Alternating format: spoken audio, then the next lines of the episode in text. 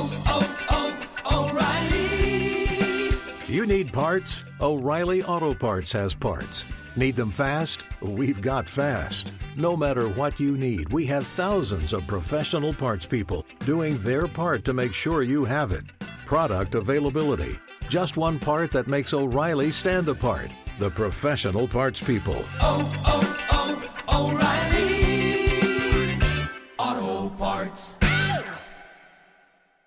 The secret to catching prize-worthy fish? Fishing like a local. Jonas Knox here with Fishing Booker. The valuable knowledge of a local guide can turn a fishing trip of no bites into the best catch of the day. Go to fishingbooker.com to discover thousands of local fishing charters from all around the world and create your perfect angling adventure with their easy to use online booking system. Visit fishingbooker.com and book your trip today. Fishing Booker, fishing trips made easy.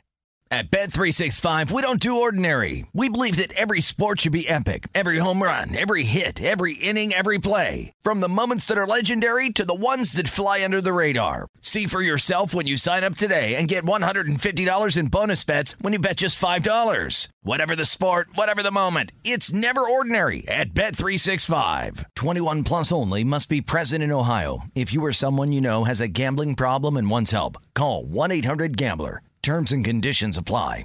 Hey, it's Jonas Knox. Winter is coming. Heavy rain, sleet, snow, and ice. Are your tires up for the challenge? Tread confidently in winter's worst with a set of new tires from Tire Rack. They sell only the best, like the full line of Vredestein tires. Go to TireRack.com slash sports. Tell them what you drive. Your tires will ship fast and free to you or one of over 10,000 recommended installers. TireRack.com, the way tire buying should be.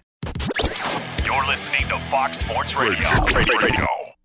Welcome in, Fox Sports Radio studios, brought to you by Geico. 15 minutes could save you 15% or more on car insurance. Visit geico.com for a free rate quote. This show, as always, brought to you by TrueCar. With TrueCar, you can find out what other people in your area paid for the same car you're looking for, and on average, save over three grand off MSRP. Whether you're looking for a new or used car, visit TrueCar to enjoy a more confident car buying experience. I hope you guys had a fantastic weekend. I certainly did. Uh, good weekend all around. Lots of different topics to dive into, as we always have on Monday. This one may be the most interesting to me. Uh, there's lots of events going on out there. We could talk about Draymond Green complaining about the uh, the the sound uh, system at the Madison Square Garden as the Warriors got the win over the Knicks. We could talk about the combine and how incredible Myles Garrett was. We can talk about Arian Foster believing that he can fight a wolf. Uh, there are lots of conference title games that have started. We can dive into an interesting question that I've always had as it comes into March. Why in the world do we play the entire full length of a college basketball season and then reward a team that happens to get hot and win three or four games over a team that was the best over the course of the entire conference? We can talk about ESPN cutting $100 million of on air talent and what that's going to mean for the larger sports bubble that I have been talking about for a long time. And all of those things I am sure we will dive into at some point in today's show. So go ahead and get your popcorn. We got a lot to discuss. But here is something that I find to be the most intriguing. There is a new policy out for the U.S. men's and women's soccer team that says all persons representing a federation national team shall stand respectfully during the playing of national anthems at any event in which the federation is represented. That was passed by the board of directors on February 9th, 2017. It was first reported by Fox soccer analyst slash host Stuart Holden. And there's been a lot of discussion about Colin Kaepernick. You guys know my position on Colin Kaepernick's protest of the national anthem. But I do think that this is an intriguing move by the U.S. Soccer Federation because to me, it raises a really difficult question that I don't believe has an easy answer. And I'm curious what you guys think about it. And we're going to go around the horn here and we'll talk to everybody about it um, who's on this show. But to me, I don't agree with this policy. Now, let me tell you why. First of all, the Colin Kaepernick story has a chance to emerge because of a strange situation that I think exists in American sports. And in particular, I, I think it exists because we have melded our martial supremacy, our connection to patriotism, to sports in a way that is strange. And let me give you an example.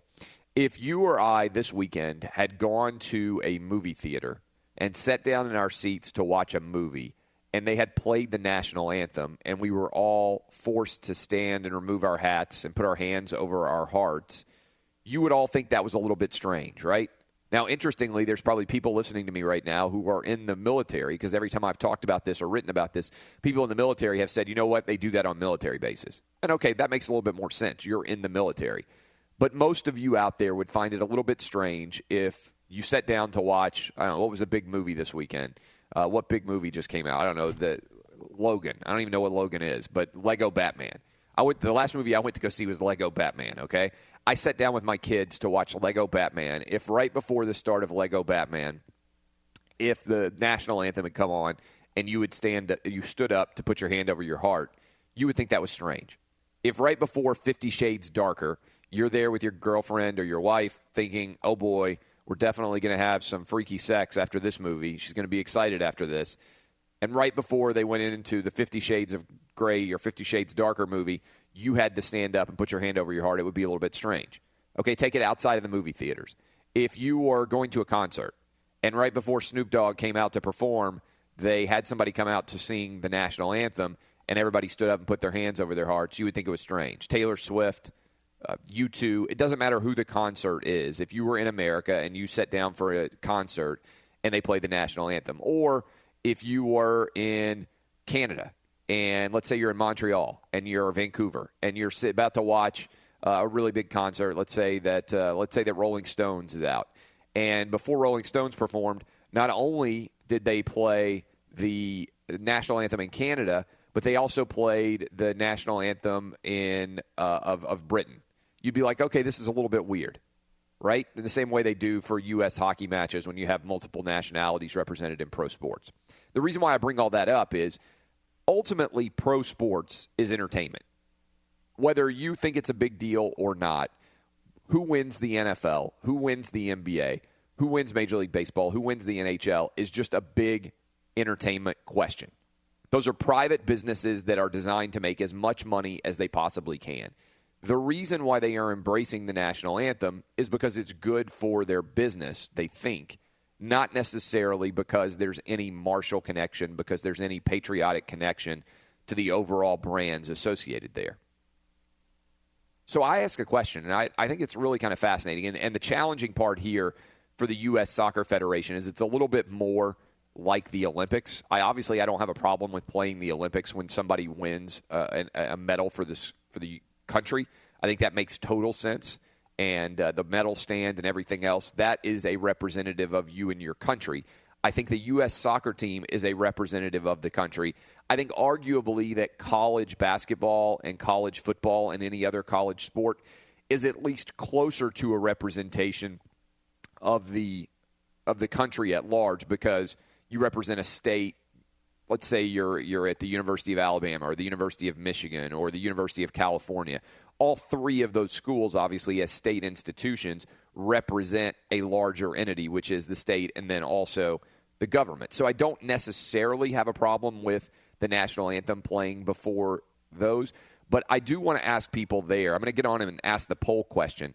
It's not an easy answer, and I'm not saying that you're wrong if you disagree with me in any respect, but I have always found it strange that before pro sporting events, we play the national anthem, which is what honestly creates the opportunity for a controversy like the Colin Kaepernick situation to arise. Now, some places do interesting decisions, right? That they play the national anthem before the guys even get on the field. For instance, I know they do that in the Southeastern Conference. Uh, SEC, 11 states, really a patriotic region of the country. They don't play the national anthem with the players actually on the field. They play the national anthem at before the players even get on the field, so there's no controversy that could be associated there. And so, uh, in theory, that's something that everybody could do, right? If you really want to play the national anthem at a sporting event, you could play it in the 10 minutes before the team actually runs out onto the field and the five minutes before, whatever that situation would be. But I have a problem with the U.S. national team in soccer now mandating that everybody stand. And here's the here's the phrase again: all persons representing a federation national team shall stand respectfully during the playing of a national anthems at any event in which the federation is represented. Again, it is a, a shot at Megan Rapinoe who decided to take a knee, and I don't agree with her decision. But I've told this story before. When I played high school soccer, when I played high school soccer, I went to a school called uh, Martin Luther King and we had a large uh, population of kids who were first generation immigrants from all over the world. And one of the kids on my team, soccer goalie, was from Iraq. He was actually Kurdish. And I was, uh, I, I'm 37, so this would have been, I don't know, 1995, something along those lines. And they would play the national anthem. I don't know if they played the national anthem before every game we played in or just division soccer. I don't remember exactly when, when or how or why they played the national anthem, but I know they, they typically did a decent amount. Everybody would stand up. And this goalie made the decision, and it wasn't a big story because it wasn't like our team was that good. I mean, we were an average team in an average city in America, so it's nobody else even paid attention to it. The goalie on our team made the decision to sit and turn his back while they played the national anthem. And when you're 15, 16, 17 years old, that strikes you as a pretty noticeable thing. But so I went up to him and I asked him a question. I said, why did you decide when they were playing the national anthem to sit down and turn your turn your back to it? And he said because my uh, people, the Kurdish people, after the Gulf War, made the attempt to rise up and overthrow Saddam Hussein's government after we went to the Gulf War, and the United States government did not protect that attempt and allowed the Iraqi government to murder thousands of my countrymen who had tried to get democracy in Iraq after the Iraq War. You remember the, after the first Iraq War, we didn't go in and try to remake Iraq. We just uh, kicked them out of Kuwait, and then Saddam Hussein remained in power. And so, as part of that situation, the Kurdish people tried to rise up and create independence in that country. When they did not have success, we did not support them, we did not protect them, and thousands, tens of thousands of Kurdish people died in that uprising. And so I went and researched it. I didn't know. Most of you probably didn't know either. And I was like, you know what? He has a he has a, a legitimate grievance here because the United States government, which is represented by that flag, turned its back on his people. And that's something that otherwise I wouldn't have known about. And I thought that he had a legitimate grievance to protest it. Now, it didn't get any attention. Nobody on the team really cared. Your high school, college, you know, high school age kids. But that's a direct example of disagreeing with what your federal government does or did, which is the exact opposite of Colin Kaepernick, who was protesting something that was already taking place. Colin Kaepernick was protesting the, uh, the, the, the killing of innocent people by police officers and demanding that the federal government investigate and do something about it, which is what Barack Obama and Loretta Lynch, the president and the attorney general, were already doing he was protesting something that the government was already doing, which, as I said before, is the equivalent of going into McDonald's, taking a knee at 11 o'clock and saying you're taking a knee because McDonald's doesn't offer breakfast once it turns to 11 o'clock. And then the manager McDonald's walks out and he's like, actually, we have, we have breakfast all day here now, man. You can get up off your knee. And so Colin Kaepernick looked like an idiot because he didn't understand what he was protesting was already being represented by the country. And also, Colin Kaepernick now looks like an idiot because obviously he's stopping his protest at a time, arguably, when things are less represent. You know, we've elected Donald Trump since he started his protest. So now he's in a situation where people are actually less likely to be supporting as the federal government what he's trying to protest. So he protested when the federal government was doing exactly what he wanted, and now that the federal government has stopped doing exactly what he wanted, he's now stopped his protest. So he's an idiot. And Colin Kaepernick is not a very intelligent person, and he never had very much rational basis for his protest. But I am troubled by this. Does it make sense? Does it make sense to mandate this? I think it creates a larger issue to require somebody to stand for the national anthem than it does to assume that everybody is going to be standing for the national anthem and basically just not pay attention if they don't. Because a person like Megan Rapinoe I don't think the vast majority of you even know who she is. I think the vast majority of you would have had no idea who she was if she had not decided to take a knee. Again, Megan Rapinoe, also an idiot because she's protesting something that the federal government is already doing, and because most people just don't care about women's soccer at all, other than when they're trying to win the World Cup. I want your calls. Is this something that makes sense?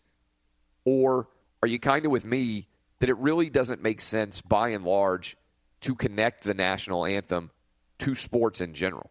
What do we gain from it? Again, I started off the show by saying, how strange would you think it was if you, this weekend, when you went to go watch a movie, if they played the national anthem before your movie? How strange would you think it was if, when you sat down to watch Stranger Things or Narcos or House of Cards on Netflix, right before that show started, they played the national anthem? Would be right. It would be strange, right? Same thing if you went to a concert and right before the premier artist came out, they made everybody stand up and they played the national anthem. Ultimately, most sports are entertainment. Why are we playing the national anthem before sporting events, which are entertainment, when we don't do it before other entertainment events? I think it's a fascinating question. I don't think there's an easy answer. 877 996 6369. You can dive in. First segment of the show for a week that I'm sure is going to be fantastic. 877 996 6369. I am Clay Travis. You are listening to Outkick the Coverage on Fox Sports Radio. Live from the Geico Fox Sports Radio studios. What happened to Method Man? Where did he go?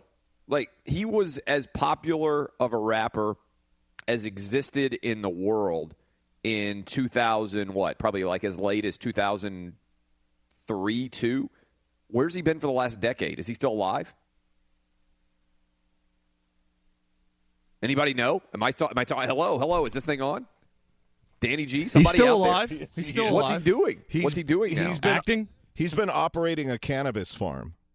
Is that real life? I don't know. That's, that's I mean, I, he's kind of dropped would out of the music industry, right? Yeah, I, mean, he had a pretty good acting thing going on for a little while too. what so. was he at? Where was he acting? He was doing a lot of TV stuff. He was on Oz. He was on CSI. He did. He was actually on Luke Cage on Netflix last year. It was kind of a small role, but he's just kind of beating around the bush a little bit. From I mean, it's I kind of can tell. surprising that given that he was dominating the rap game, he just dropped out. I mean, I'm correct in that, right? I haven't missed any major album that he's been involved in. No, he hasn't put out an album in a while. What was the last one? Somewhere. Uh, it's been a couple of years at least. I mean, he still kind of toys around with the RZA and some of the Wu Tang stuff. And if they go do tours, he'll show up with them. Like I know he was in 2015. He did one overseas and things like that. I don't know. Maybe he just made enough money he can just sit at home and smoke it away, and he's he's good with that for the most part. He reminds me there it's relatively rare that guys that are that famous just drop off the face of the universe, right? Except for Tupac obviously who's still alive and Elvis probably who's still alive as well. But other than those two guys who are who faked their deaths and are still alive, making sure you're awake early this morning on a Monday. Uh it, it, they're rel- like Chris Tucker is a guy in in movies who made Rush Hour and he made a hundred million dollars on Rush Hour two or whatever, and he doesn't do much Well, he has there aren't very many guys who just vanish. Does he, he, has still a new do? stand-up act on Netflix. Chris Tucker does. Yeah, Chris Tucker, and he toured last year. I know he was here for the Wild West Comedy Festival that comes here to Nashville every year as well. So he's kind of trying to kind of beat back onto the stand-up comedy scene, which wasn't really what he was known for. But I guess whatever will sell you tickets and make you money, you'll do. All right, so I we, we came back in with Method Man. Let's say that Method Man was having a concert, and that as part of a way to demonstrate how patriotic they were, the Wu Tang Clan said, "We're issuing this new rule. We're going to play the national anthem before our performances, and everybody has to stand." Or let's just say, as a part of getting the appropriate permits in for every state in the union in order to perform you have to agree to play the national anthem before your concerts and everybody needs to stand to show respect for the national anthem. Everybody listening out there right now would say that's strange. And i'm not just signaling out wu-tang if you didn't hear the opening. The same thing would be true of kenny chesney and the same thing would be true of paul mccartney whoever you like in music if they were playing in the united states we would mandate that they play the national anthem. And you guys know, and I've talked about this before, I'm not a rule guy. Okay? I am anti rules. And unless they're really necessary. People say, well, why are you anti rules? Why are you an anti rule guy? It's because I think that rules are made for dumb people. By and large, most people do not need rules. They can just make smart decisions and go about their lives. And the only thing worse than a rule is a rule made for a dumb person that, that, that then is being enforced by a dumb person because that's how you end up in just absurd situations. And no matter who you are, if you're listening to this show right now, you have found yourself at some point in time having a rule enforced for you that does not make sense in the larger context of that rule. And that's happened to me so many times in my life where I'm I, I, I've got something that I need to do and I'm trying to explain to somebody this is not the intent of the rule. And I'm trying to think exactly the most recent time this happened to me where you find yourself dealing with somebody and some usually it seems to be almost always some sort of governmental bureaucracy where they create a bureaucracy and then they create a bureaucracy to enforce a rule that never needed to exist to begin with and then it starts being applied for you in a situation that makes no sense for your situation. I remember the last time I went off on a rule. this is the last time I can remember going off on a rule was ridiculously. I was in a co-ed soccer game, uh, no, not co-ed kickball league, co-ed kickball league, and the umpire was enforcing a rule incorrectly. And the rule was when you went into extra innings. I remember this because I got so mad about it. When you go into extra innings in the co-ed kickball league, the runner who was on second, you would put an automatic. They're talking about this in baseball now. You would put a runner on second base automatically, and you would start that runner on second base, and whoever made the last out was supposed to be the runner who was on second, and the next kicker would come up. And the way the guy was implementing the rule was the person who made the last out at the end of regulation was the person who was on second base for every extra inning.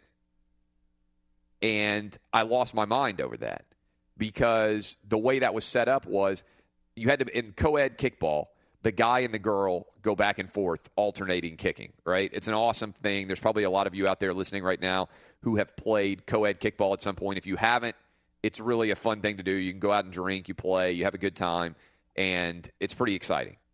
And so you go guy kicker, girl kicker the whole way through the lineup.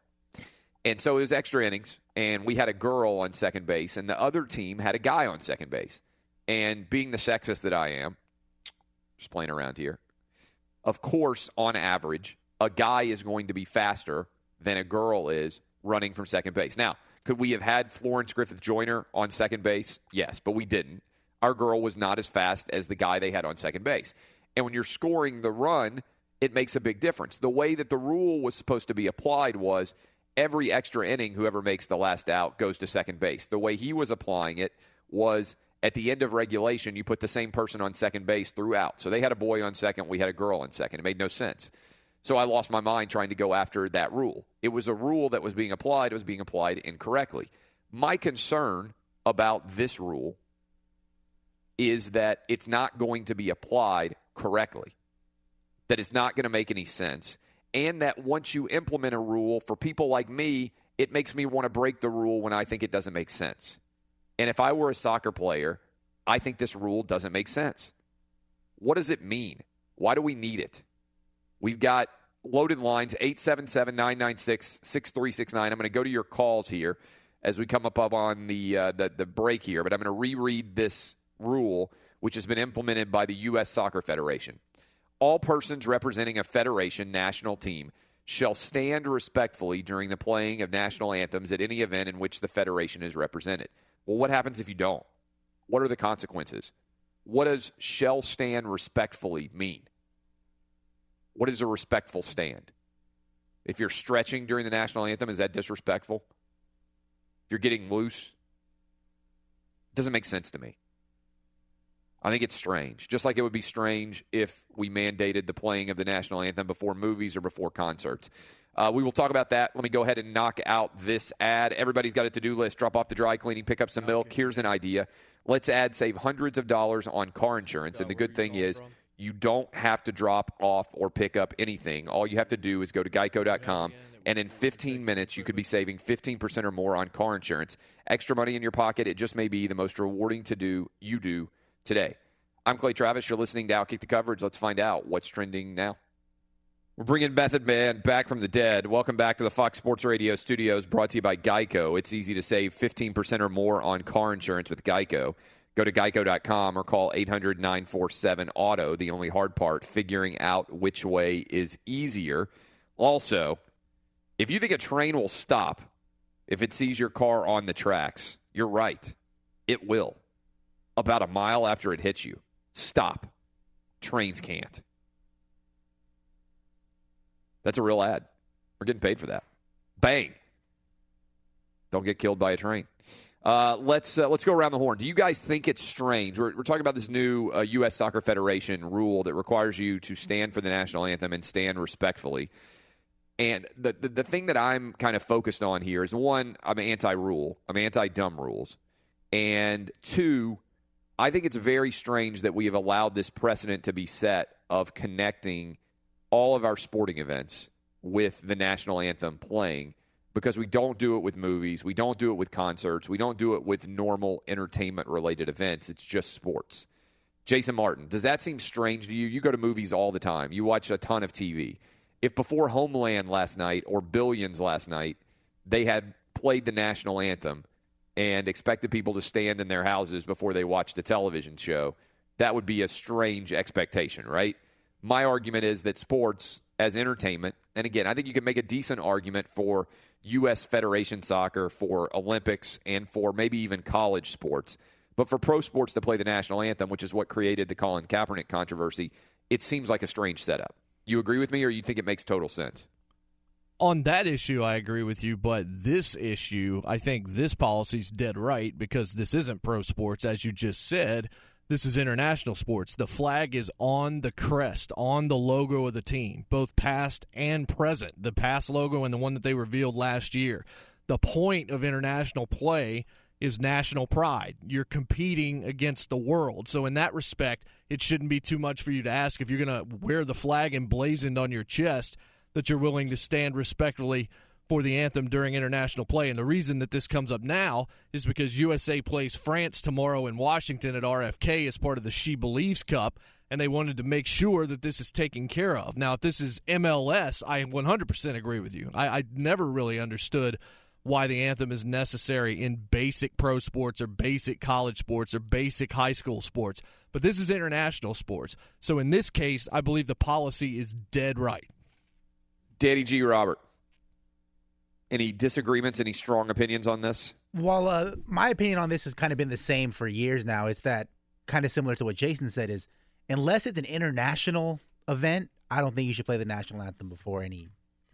I don't think before any, you know, game seven of the uh, World Series. I don't think before the AFC Championship. None of that stuff. Unless it's an international competition, Olympics, World Cup, stuff like that, I, I don't need it my bet is the vast majority of people listening to us right now never really think about it because most of the time when something is a tradition or something has been going on for a long time, most people never really take a step back and say, why do we do this? They just go ahead and accept it because they're used to it, because it's easier to accept what something already exists than to change it. Uh, I asked the question Does it make sense to play the national anthem before pro sports? Why pro sports and not movies or concerts? 63% of you say it makes sense. 37% of you say it doesn't make sense. Let's go ahead and dive into your calls. You can jump in 877 996 6369. Trey in Chattanooga, we'll start with. Trey, what's up, man?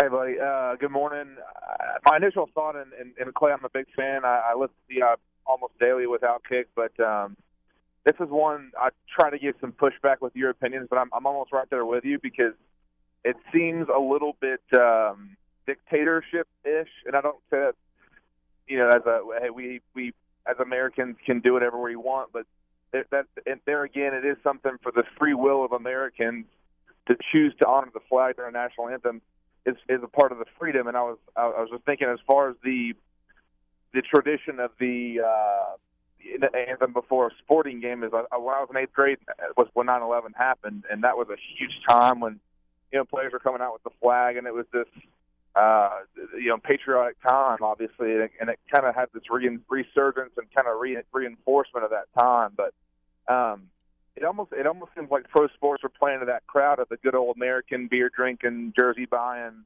Americans. But um, I don't think it, it should be a mandated. You know, you have to stand like you said. Are they stretching? Is that out of the line? They have to have their arms crossed, you know, in, in the front of their their person to to respect the flag. It just seems a little bit forceful. Uh, yeah, and I appreciate the call. Uh, it does. It seems. It, it seems. I don't like mandates. I don't like rules. And people say, "Well, you had an issue with Colin Kaepernick's protest." I had an issue with his protest. That's different with an issue with him not standing for the national anthem.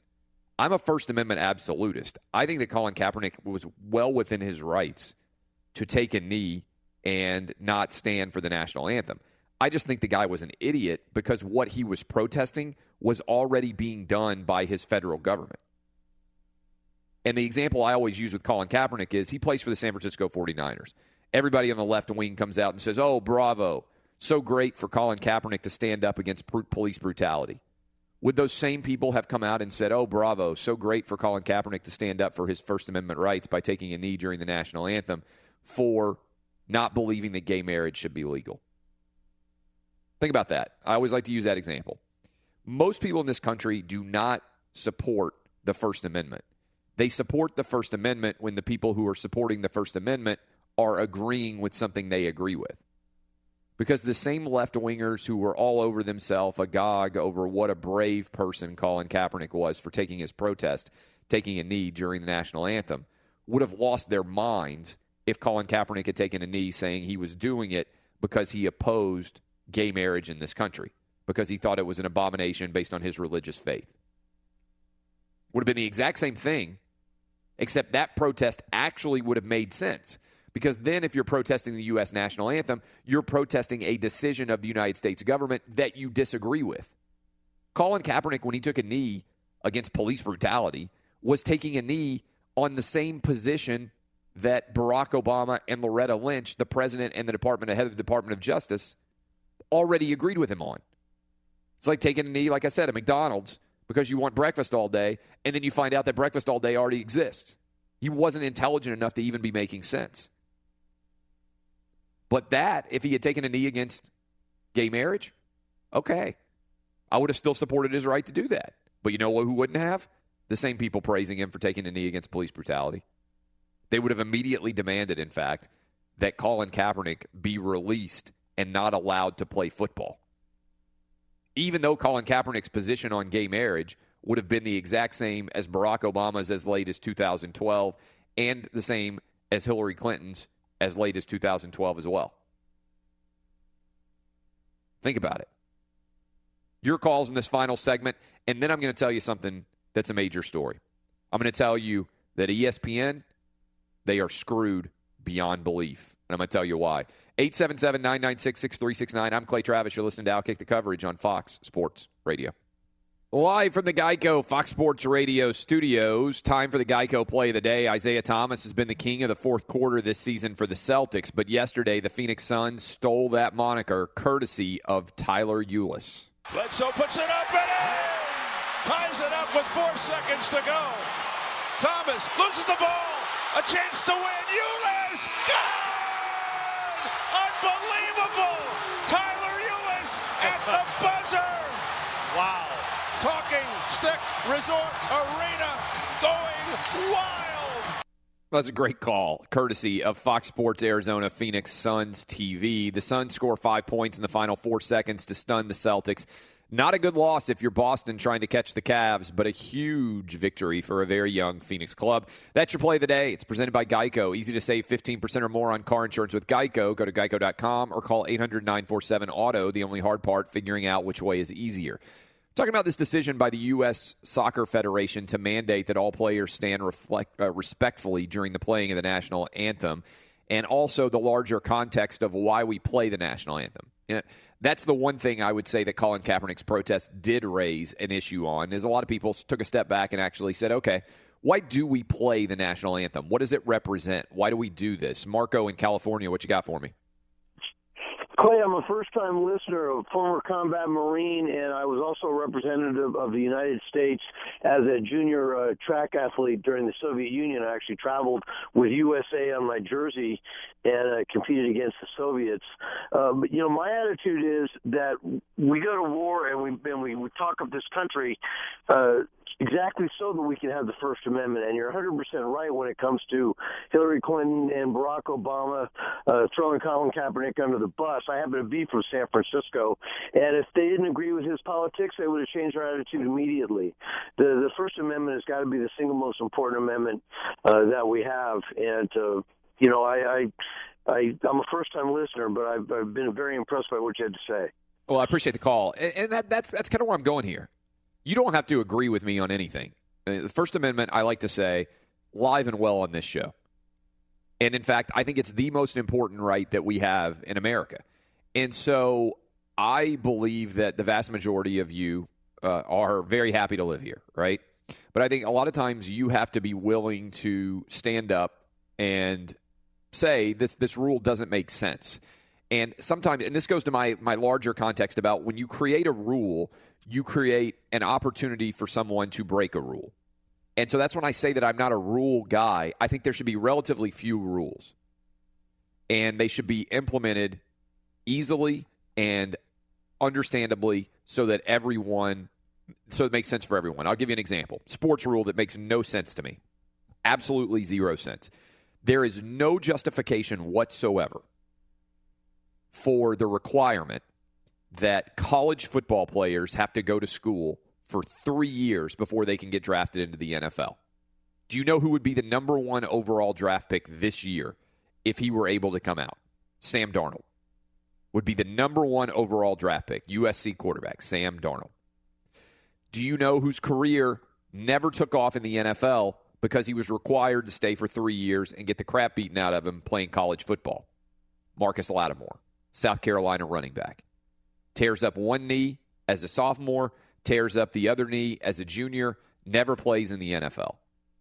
If he had been allowed to go pro after his freshman year, he would have been ready. My position on this is pretty straightforward. I think it's the most American perspective imaginable. If you are 18 years old, I believe you should be able to make as much money as you want to make pursuing your chosen career option. We don't ask Taylor Swift to go sing in the Vanderbilt chorus. Jennifer Lawrence is not showing up to star in Cat on a Hot Tin Roof at the University of Louisville. If you have the ability to make a living at 18, you should be able to make as much money as you possibly can. I don't think it makes sense that you have to go to college basketball for a year. I certainly don't think it makes sense that you have to go to the NFL, go to college football for three years before you go to the NFL. Now, you can say for most people, that makes sense. That rule makes sense. But rules don't make sense for everyone. And the only rules that I would want to exist are the rules that make sense for everyone.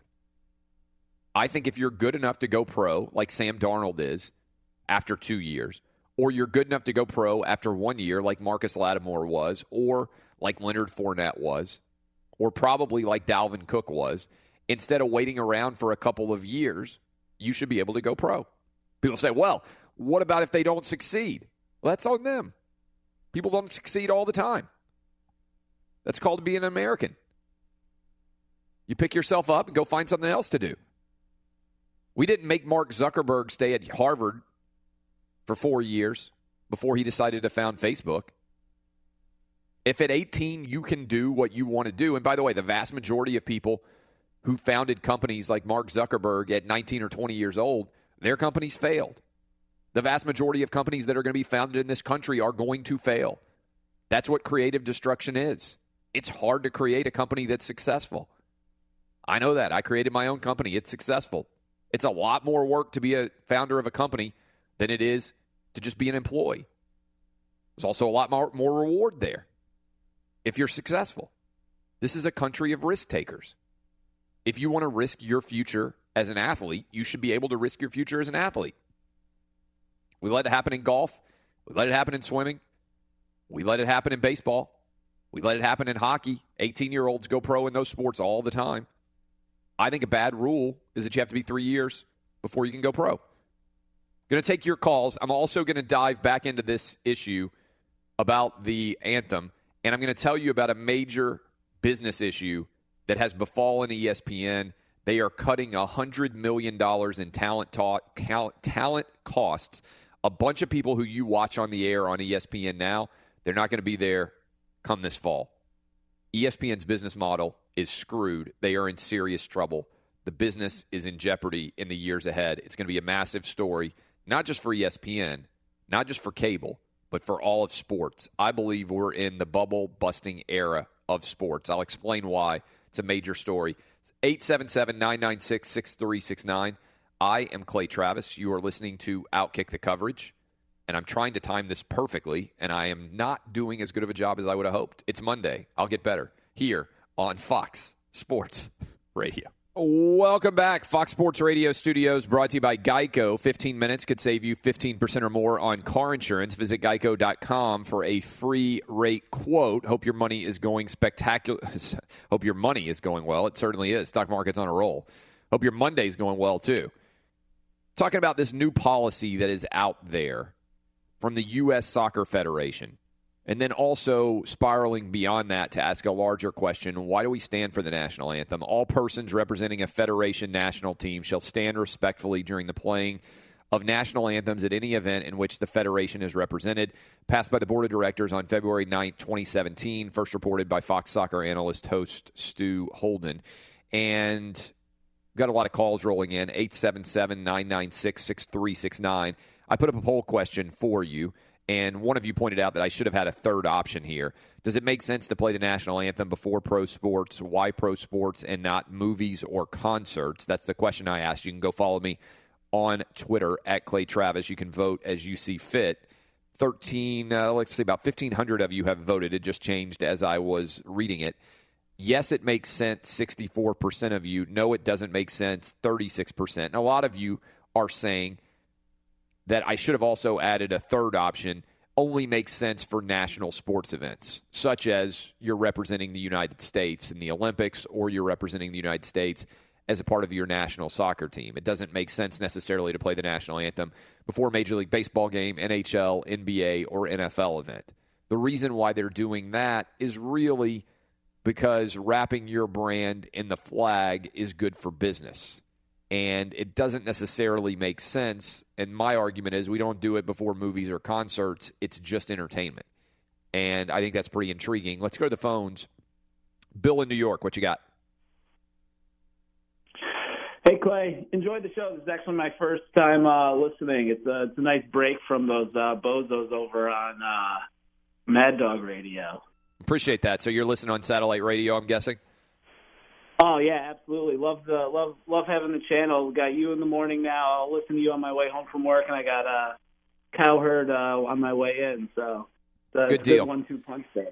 All right, so yeah, we're So, on uh, Sirius XM channel 83 for those of you out there who are still getting used to the show being on uh, satellite radio. It's only been on, uh, I don't know, about a month uh, or two months on now satellite radio. Thanks. Okay, Bill. Yeah. Yeah, go ahead. Awesome. No, you were talking uh, uh, earlier about the uh, the rule where uh, athletes have to go to college for either one year or three years, depending on the sport. The rule is not to protect the player. The rule is, in fact, is there to protect the team. I agree with you. It's a stupid rule. If you're 18 years old and you can ball, you should be able to ball. But the, they put the rule in effect to protect the franchises so they're not blowing $75 million on Kwame Brown when they just saw him playing against other high school kids. And then the, he, he gets against, you know, decent competition and he can't hold his own. So the the the year that they have to go to college in basketball or the three years they have to do it for football, it's more of a tryout so the the professional teams aren't blowing all their money. Yeah. Stupid uh, rule. The the team should the team should have to assume that risk. You know, if you want to invest in these kids, but uh, you know, I agree with you. It's a bad rule, but the rule is to protect the teams, not not the players. Oh, yeah, I agree with you. And thanks for the call. That's why my argument is when you're 18, you should be able to go pro. And look, there are lots of 18 year olds in the NBA who have been studs. There's actually a really good study done that pointed out that it was more reliable to take an 18 year old who had never played in college in terms of the potential payoff than it was to take a guy who played all four years in the in college before he went to the NBA. People always say, "Oh, if you wait till they're seniors in, col- in, in college, they're going to be so much more developed." Well, you look through the roster of players who came out before the one and done rule existed, and think about all the guys who went pro and were insane success stories. Kevin Durant, I mean, sorry, Kevin uh, Garnett, LeBron James, Kobe Bryant, Amar'e Stoudemire, Tracy McGrady, guys who made hundreds of millions of dollars and became the best players of their generation, frequently never went to college at all. Now, were there swings and misses, like he mentioned, Kwame Brown? Yeah, sure. But Kwame Brown wasn't a bad swing and a miss. He made tens of millions of dollars. We let guys pick up machine guns and go walk around in jungles and in foreign countries when they've never even left the country before. We send them overseas and let them get shot at at 18 years old. And you're telling me we can't handle the risk of whether or not a guy can dribble basketball well enough? If he fails, he fails. That's life. Not as good as you thought he was going to be in the NFL. That's life. That happens everywhere. Average NFL career is 3.6 seasons. Average NFL player is done by the time he's 26 years old. That's life. We take those bodies into the NFL, we beat them up, kick them out. Only positions you can really consistently play after the age of 30 in the NFL now, there's only three. Play at a high level. Now, there are exceptions. There are guys who will play till 34, 35 years old at different positions. But by and large, the only three places you can still perform at a really high level in the NFL after the age of 30 kicker, punter, quarterback. Everybody else is pretty much done by the time they're 30. Certainly running backs are. Mark in Louisville, what you got for me? Hey, Clay. Uh, I just want to mention on the First Amendment that that amendment was written to protect you from government persecution and government censorship. Your employer can restrict your speech and require you to do things anytime they wish, as long as they're not breaking the law in doing so.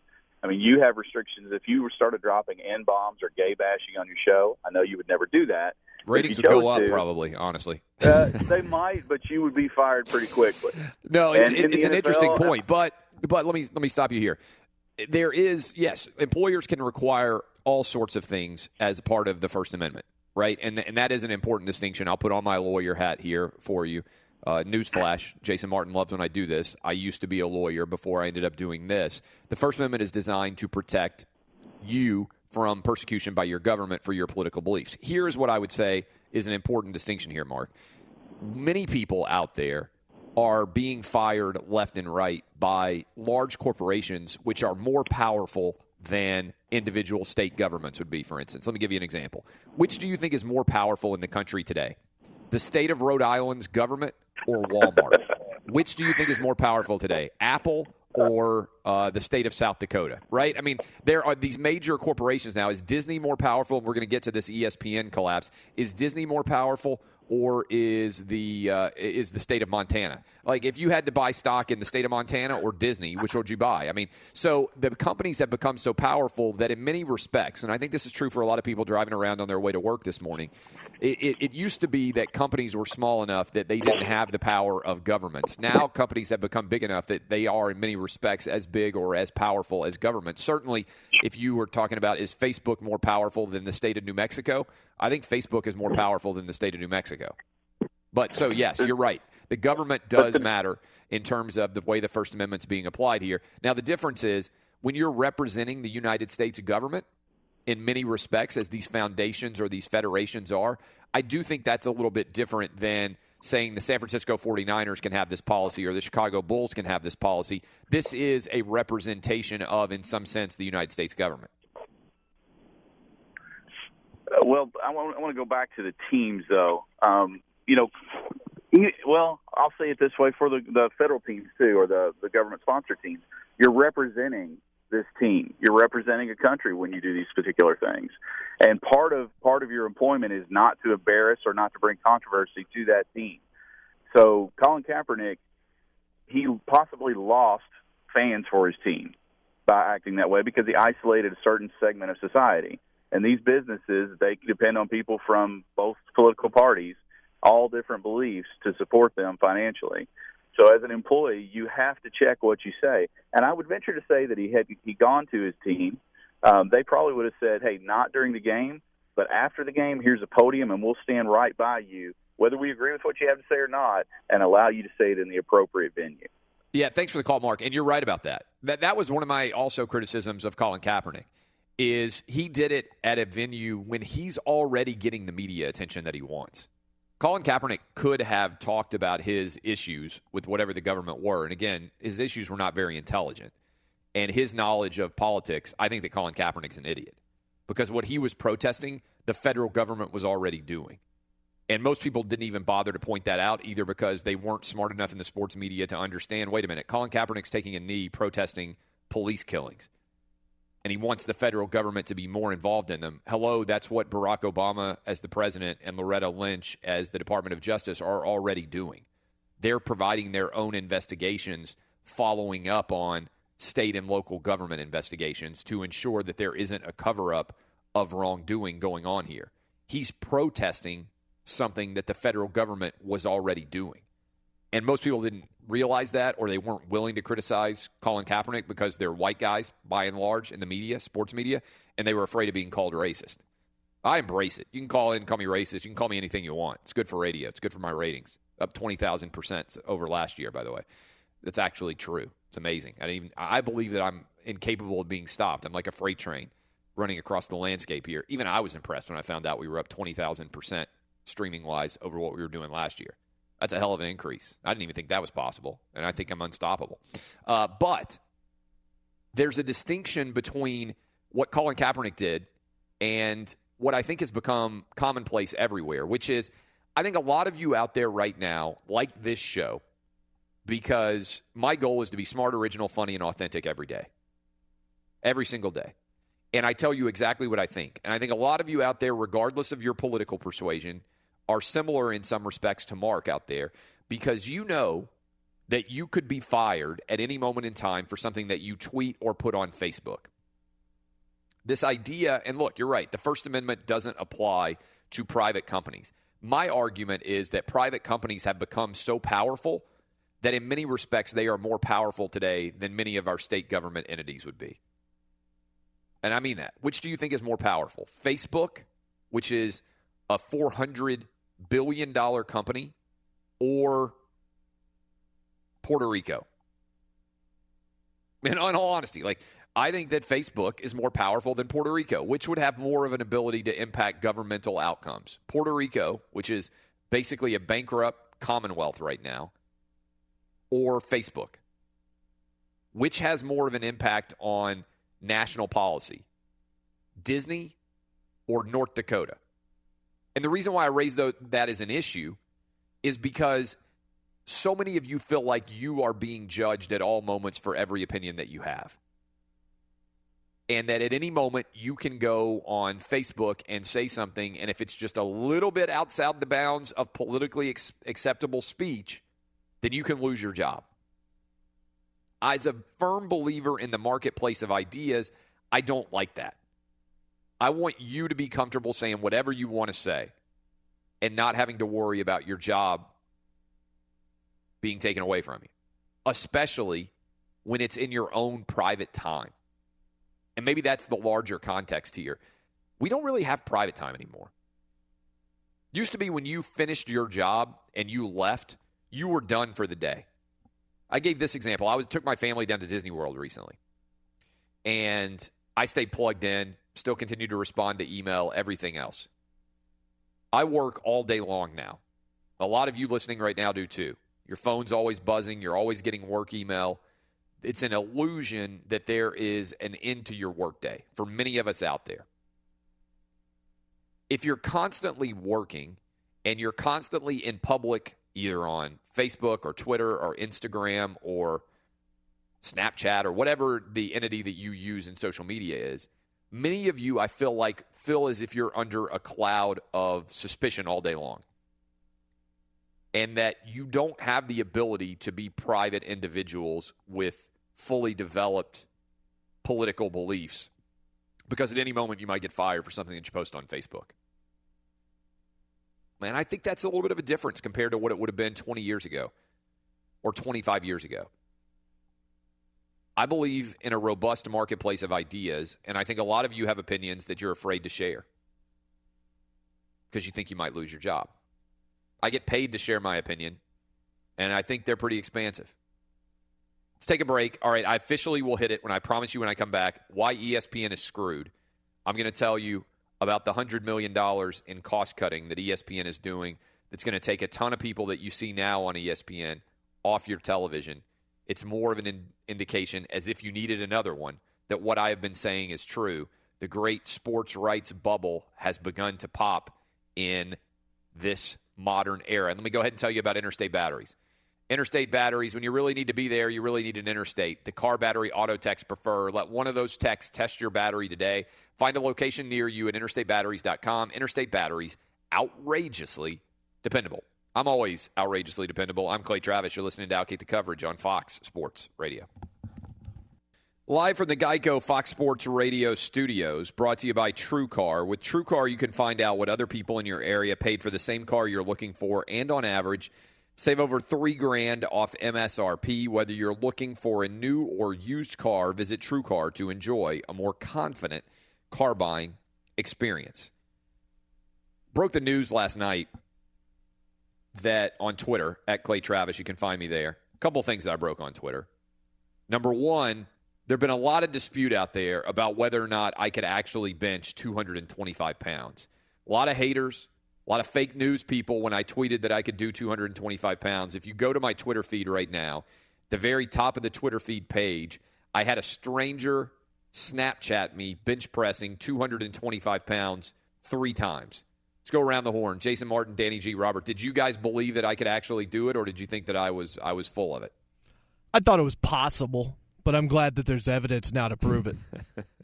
And if you're wondering why the 225, that's the number that the NFL guys all do at the combine. Now, some of those guys, I think the record's 38 reps, something insane. I mean, 225 is a lot of weight. I'm six foot, 180, 185. I don't know what my latest number is. I don't really weigh myself very frequently, but I've been somewhere between 175 and 185 pounds for about a decade. Danny G. Robert, did you guys think that I could do it? We were pretty impressed, Clay. Although here in the LA studios, we actually have some weights back at the back of the studio that we uh, take out during the breaks, and we do about 200 on single arm curls. Yeah, that would be that would be incredible. Are there actual weights in the studio? There are, yeah. And uh, Robert, when he he goes through phases. Once in a while, he'll he'll do be doing push-ups in the main studio here. I'm a gr- I'm great at push-ups. It's probably my best physical trait. I can do tons of push-ups, and so uh, I did 225 three times. It's up uh, there as part of the uh, as part of the combine training. And I, I we also talked about this. Maybe we'll talk about it later in the show about the number of people out there, number of guys out there driving around. We had a guy do a 422. Uh, this guy, what's his name? John Ross. Am I correct in that? I think his name Yes. is John Ross. Yes. Wide receiver from the University of Washington ran a 4 422 to break Chris Johnson's 424 record. Chris Johnson, obviously, uh, star running back for the Tennessee Titans, who uh, who left and has not really had much success since then. But he did run for 2,000 yards in a season and had several really impressive years with the Tennessee Titans. And so you look at that speed and the number of people out there right now who are driving around in their cars that believe that they can break a 5040 is one of the dumbest opinions that exist in a in a popular co- concept in all of America. And I think it's because most people haven't actually been timed in a 40 and they got we have this really misguided sense of speed by which I mean if you can run a 5040 you're really fast most teams out there that you played on in high school, most high school football teams in the country, do not have a single guy who can run a legit 4 9. I mean, a legit 4 9 under a 5 0. Most high school football teams don't have a single player who can do that. Legitimate 4 5 speed is insanely rare. If you doubt me, look at all the guys who are really fast that we don't question at all that did not run a 4 5 in their combine sprints, right?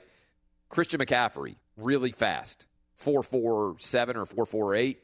Leonard Fournette, really fast, 4 5 1. These are guys that have been training for years, ever since they got to the college campuses, and they don't run a 4 5 on the laser at the NFL combine. Not because they're not insanely fast. I didn't see anybody catch Leonard Fournette from behind. I didn't see anybody catch Dalvin Cook from behind all last year. I didn't see anybody catch really Alvin Kamara either from Tennessee. Certainly Christian McCaffrey from Stanford, the four running backs that are expected, I think, to go in the first round this year. But they're insanely fast, right? Yet every single guy, just about, who got signed as part of a major college football conference uh, team claims that he runs a 4 5 in his high school bio. And that's because his high school coach is lying to him. High school coach 100% lying to him, standing there with the time clock, stealing tenths of seconds. There are a lot of guys listening right now who believe that they run under a five because their high school coach clocked them at 485 when they were seniors. You actually ran a 5 2. Your coach lied to you. But there's a large percentage of people out there, and what I always say is it's because most people haven't done it. They believe that you think right now that you are faster than the average defensive tackle in the NFL. You're wrong. The average defensive tackle in the NFL, as fat as he is and as out of shape as he looks, would dust your ass in a race, would leave you behind. And if you think you could run a 5 0, I think it was Arian Foster ran a 4 7 something, maybe even a 4 8 at the combine. Arian Foster had a pretty good career. He's now talking about fighting wolves, but he had a pretty good career. And if you think you could run a 5 0, what you're saying effectively is that if you lined up next to Arian Foster, you would be able to dive and tackle him at the end of your 40. That's how close you would be to him. You would be breathing on his heels, neck and neck with Arian Foster, star NFL running back. You're full of it. And the example I always use is if you can't dunk a basketball, you can't break a 5040. Odds are if you can't dunk a basketball, you can't break a 5040 because it's fast twitch muscles. Because that's what allows you to have the ability to actually dunk a basketball. You guys know you can't train yourself to dunk a basketball. You can get a little bit better at your vertical, you can get a little bit better at your speed. By and large, you are born able to jump and you were born able to run. Now, you can refine it, you can harness it, you can maximize your speed, you can maximize your vertical. But this idea out there that you're fast, that you can break a 5040, you can't do it. And at some point in time, near future, we're going to do a charity event for Outkick. And I will give you five times your entry fee if you break a 5040 on the uh, on the actual laser. And in the meantime, you'll have to put up a dollar figure in order to run, and we'll make tens. I think we could make tens of thousands of dollars for charity if we did this yearly. I think we could have a 40 challenge. We get you out there, we get you loose. I don't want you to tear your hamstrings. Get you loose, get you doing all your high leg kicks, your high knees, everything else, and then we put you on the line and you run. And maybe five times the money isn't what we give you because it's for charity. So I don't want you stealing money out of the charitable foundation, but you get some sort of massive reward. We'll do that. 100%. It makes sense to do it. Did I do my ads yet? I can't remember if I did my ads yet. Uh, I think I did do the ads. We're good, right? All right, let's go ahead and find out what's trending now. Welcome back to the Fox Sports Radio studios brought to you by Geico. It's easy to save 15% or more on car insurance with Geico. Go to geico.com or call 800 947 Auto. The only hard part, figuring out which way is easier. And this is real. If you think a train will stop if it sees your car on the tracks, you're right. It will about a mile after it hits you. Stop. Trains can't. You're getting paid by the train people now. I'm going to be really disappointed if one of you idiots gets hit by a train now that we're doing ads on not get hit by a train. Can't believe I have to tell you guys. Don't get hit by a train. They have to pay us now. They're paying me now to tell you not to get hit by trains. America's a great country. So we've been talking about the national anthem. We've been talking about uh, how slow you actually are, the fact that you can't actually run a 40, the fact that we can make tens of thousands of dollars proving this fact could make a lot of sense. We need to set that up. We need to have our own combine challenge. And maybe some of the people who will show up will be former ESPN employees because ESPN is about to cut $100 million, nearly $100 million in on air talent salaries. I have been talking about this for several years now. And ESPN keeps putting out stuff saying, no, this is not true. Clay Travis is not right when he's writing that our business model is screwed. ESPN is now cutting up to $100 million in overall talent. These are on air talent people. You are going to see a lot less people on air at ESPN in the year ahead and certainly in the next couple of months. They're buying people out and they're firing them. And the reason is pretty simple and straightforward. It's because ESPN's business model is crumbling around them. Now, you might be saying, oh, you work for Fox Sports Radio. Of course, you're going to be saying that. It doesn't matter. It doesn't matter. It is a larger societal trend that cable and satellite channels are under siege. Because I went and talked to the University of Tennessee last week and I was blown away. College kids out there. I said, How many of you pay for a subscription for cable or satellite? And only a couple of hands went up. This is the millennial generation. This is the young kids out there. I said, How many of you actually read a physical newspaper? I think one hand went up. Media consumption habits are changing rapidly. When I go out and I talk to media, you know what the number one thing that they've, uh, to, to my audience, the young audience, you know what they, number one thing they requested? It's wild. Number one thing they requested was iTunes. They said, I want your podcast up on iTunes. And by the way, today is going to be the first day that Outkick the Coverage is up on iTunes.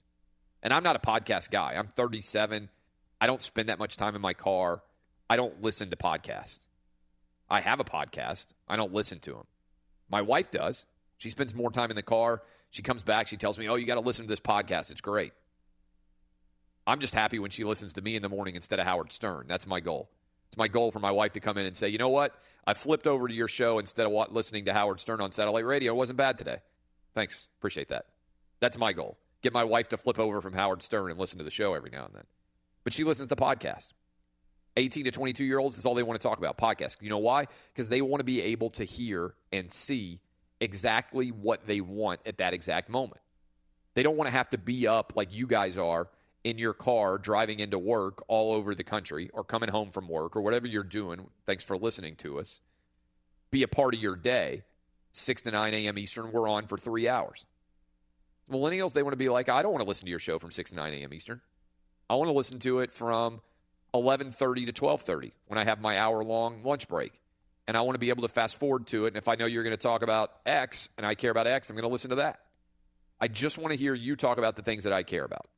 I don't care about listening to all three hours. I don't care about just getting in my car and pushing a button. And obviously, the future is going to be pretty rapidly. We're getting there. You'll get into your car and you will say, I want the latest Clay Travis. And it'll just pop up and start playing for you. And basically, that's what podcasts are now. But I think everybody's going to have that soon in their cars. I think you'll get in, your car will be so networked. And what we'll hopefully be able to do in the future is you'll say, I want to hear Clay Travis talk to Stanford coach David Shaw. Or you'll get in your car and you'll be like, I wonder if Clay Travis has ever talked to Mike McIntyre, head coach of Colorado. And you'll put it up and it'll be Mike McIntyre hanging up on me because he got upset. Or maybe you just want to hear an old interview. Or maybe you want to hear me talk about the collapse of ESPN. You'll be like, I want to hear Clay Travis talk about the collapse of ESPN. And there'll be four or five different times that I've talked about it on the show. You can go through and pick the date that you want. Well, this will be one of them. Hello to the future. And right now in the future, you're listening to this and you're saying, well, how come more people didn't see what Clay saw? And I think the answer is because they didn't want to. Because when you have been a successful business like ESPN for as long as ESPN has been, you don't want to believe that things are going to change. Just like Sports Illustrated. Think about Sports Illustrated. That company is almost done as an entity. I think in five years, the only magazine that Sports Illustrated still makes is going to be the swimsuit issue. Amazingly, that swimsuit issue is still relevant. Everything else that Sports Illustrated does isn't relevant anymore. And it's amazing how quickly it's given up the ghost, despite the fact that for decades it was incredibly successful business. Let me explain why. Think about Sports Illustrated. Odds are every single one of you listening to this right now at some point in time has gotten to Sports Illustrated and flipped through it and read an article. It used to be a big deal to wait around for an SI and see who was going to be on the cover and then go read the article, right? Used to be a really big deal. If your team got on the cover of SI and there was a big cover story about one of your favorite players, you were really excited. You wanted to make sure you read it. By now, SI doesn't get to homes until when? Wednesday or Thursday? After the weekend already happened? You've already discussed every single game that's already taken place. There's nothing that SI can write that's relevant. It's too late. SI as a business was effectively the same as a newspaper. What's the business of SI? From a pure business perspective, Sports Illustrated, all they did was deliver advertisements to your house. Think about it. You get out that magazine, you flip through it, and they've got an ad for whatever company it is, and they're selling all those page ads in bright color.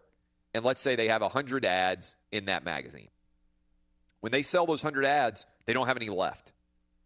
So they can go out to all these different brands and they can say, hey, Wendy's, if you don't buy this full page, then McDonald's is. You better get on it and buy this ad if you want to be in here. Hey, if you don't buy this ad, Coke, you know who is? Pepsi. You better get out here. You better do it. We've only got 100 pages of ads. And when you only had 100 pages of ads, you had some exclusivity to sell. You could put pressure on the advertisers. You could say, man, you know how big this NCAA tournament issue is. Arby's has got 20 ads. You sure, McDonald's, you don't want to be in here? We got 20 Arby ads.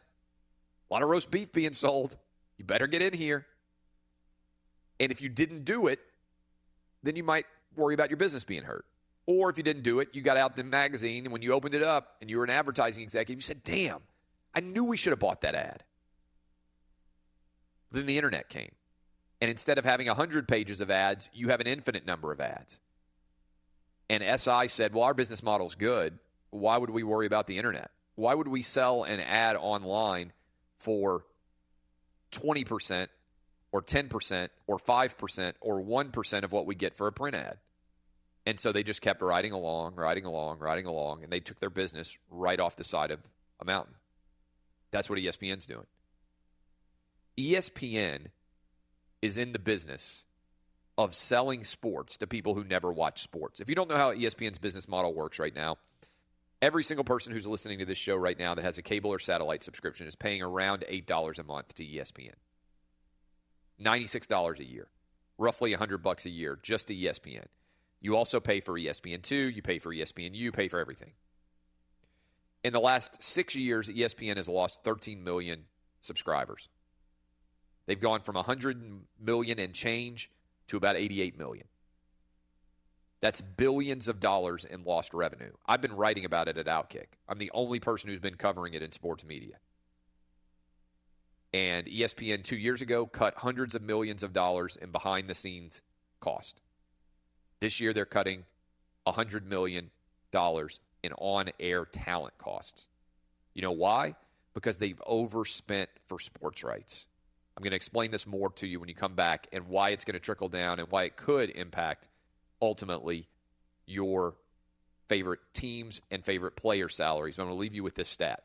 There are three players in the history of the NBA that have made $30 million or more Michael Jordan, Kobe Bryant, and you are not going to believe who the third guy is unless you already read Outkick, unless you've listened to me for a while. If you do that, then you're smarter than everybody else. If you don't, you're going to want to hear who this third player is. I'm Clay Travis. This is Outkick the coverage on Fox Sports Radio. Live from the Geico Fox Sports Radio studios. Duralast batteries proven tough and designed to stand up to even the most extreme weather conditions with patented technology to deliver the most power during startup. Get in the zone, AutoZone. Three guys made over $30 million a year in their NBA career. Number one, Michael Jordan. Kind of a talented guy. Number two, Kobe Bryant. Number three, Memphis Grizzly point guard Mike Conley. Can win a lot of money from your buddies this weekend. They don't listen to Outkick the coverage. This week, you break out that stat, and I guarantee you can make some money. Sitting down with your buddies, having a beer, say, you know what? Well, we've been three guys who ever made $30 million a year in the NBA. Unless they also listen to my show or read my site, there's a 0% chance, or they're like the, the hardest core Memphis Grizzly fan imaginable. There's zero chance that's going to happen. Well, you're sitting around out there, you're saying there's like a record scratch moment for you, right? For a lot of you. Say, man, Mike Conley? Dude's like the ninth best point guard in the NBA. How is it possible that he's making $30 million a year?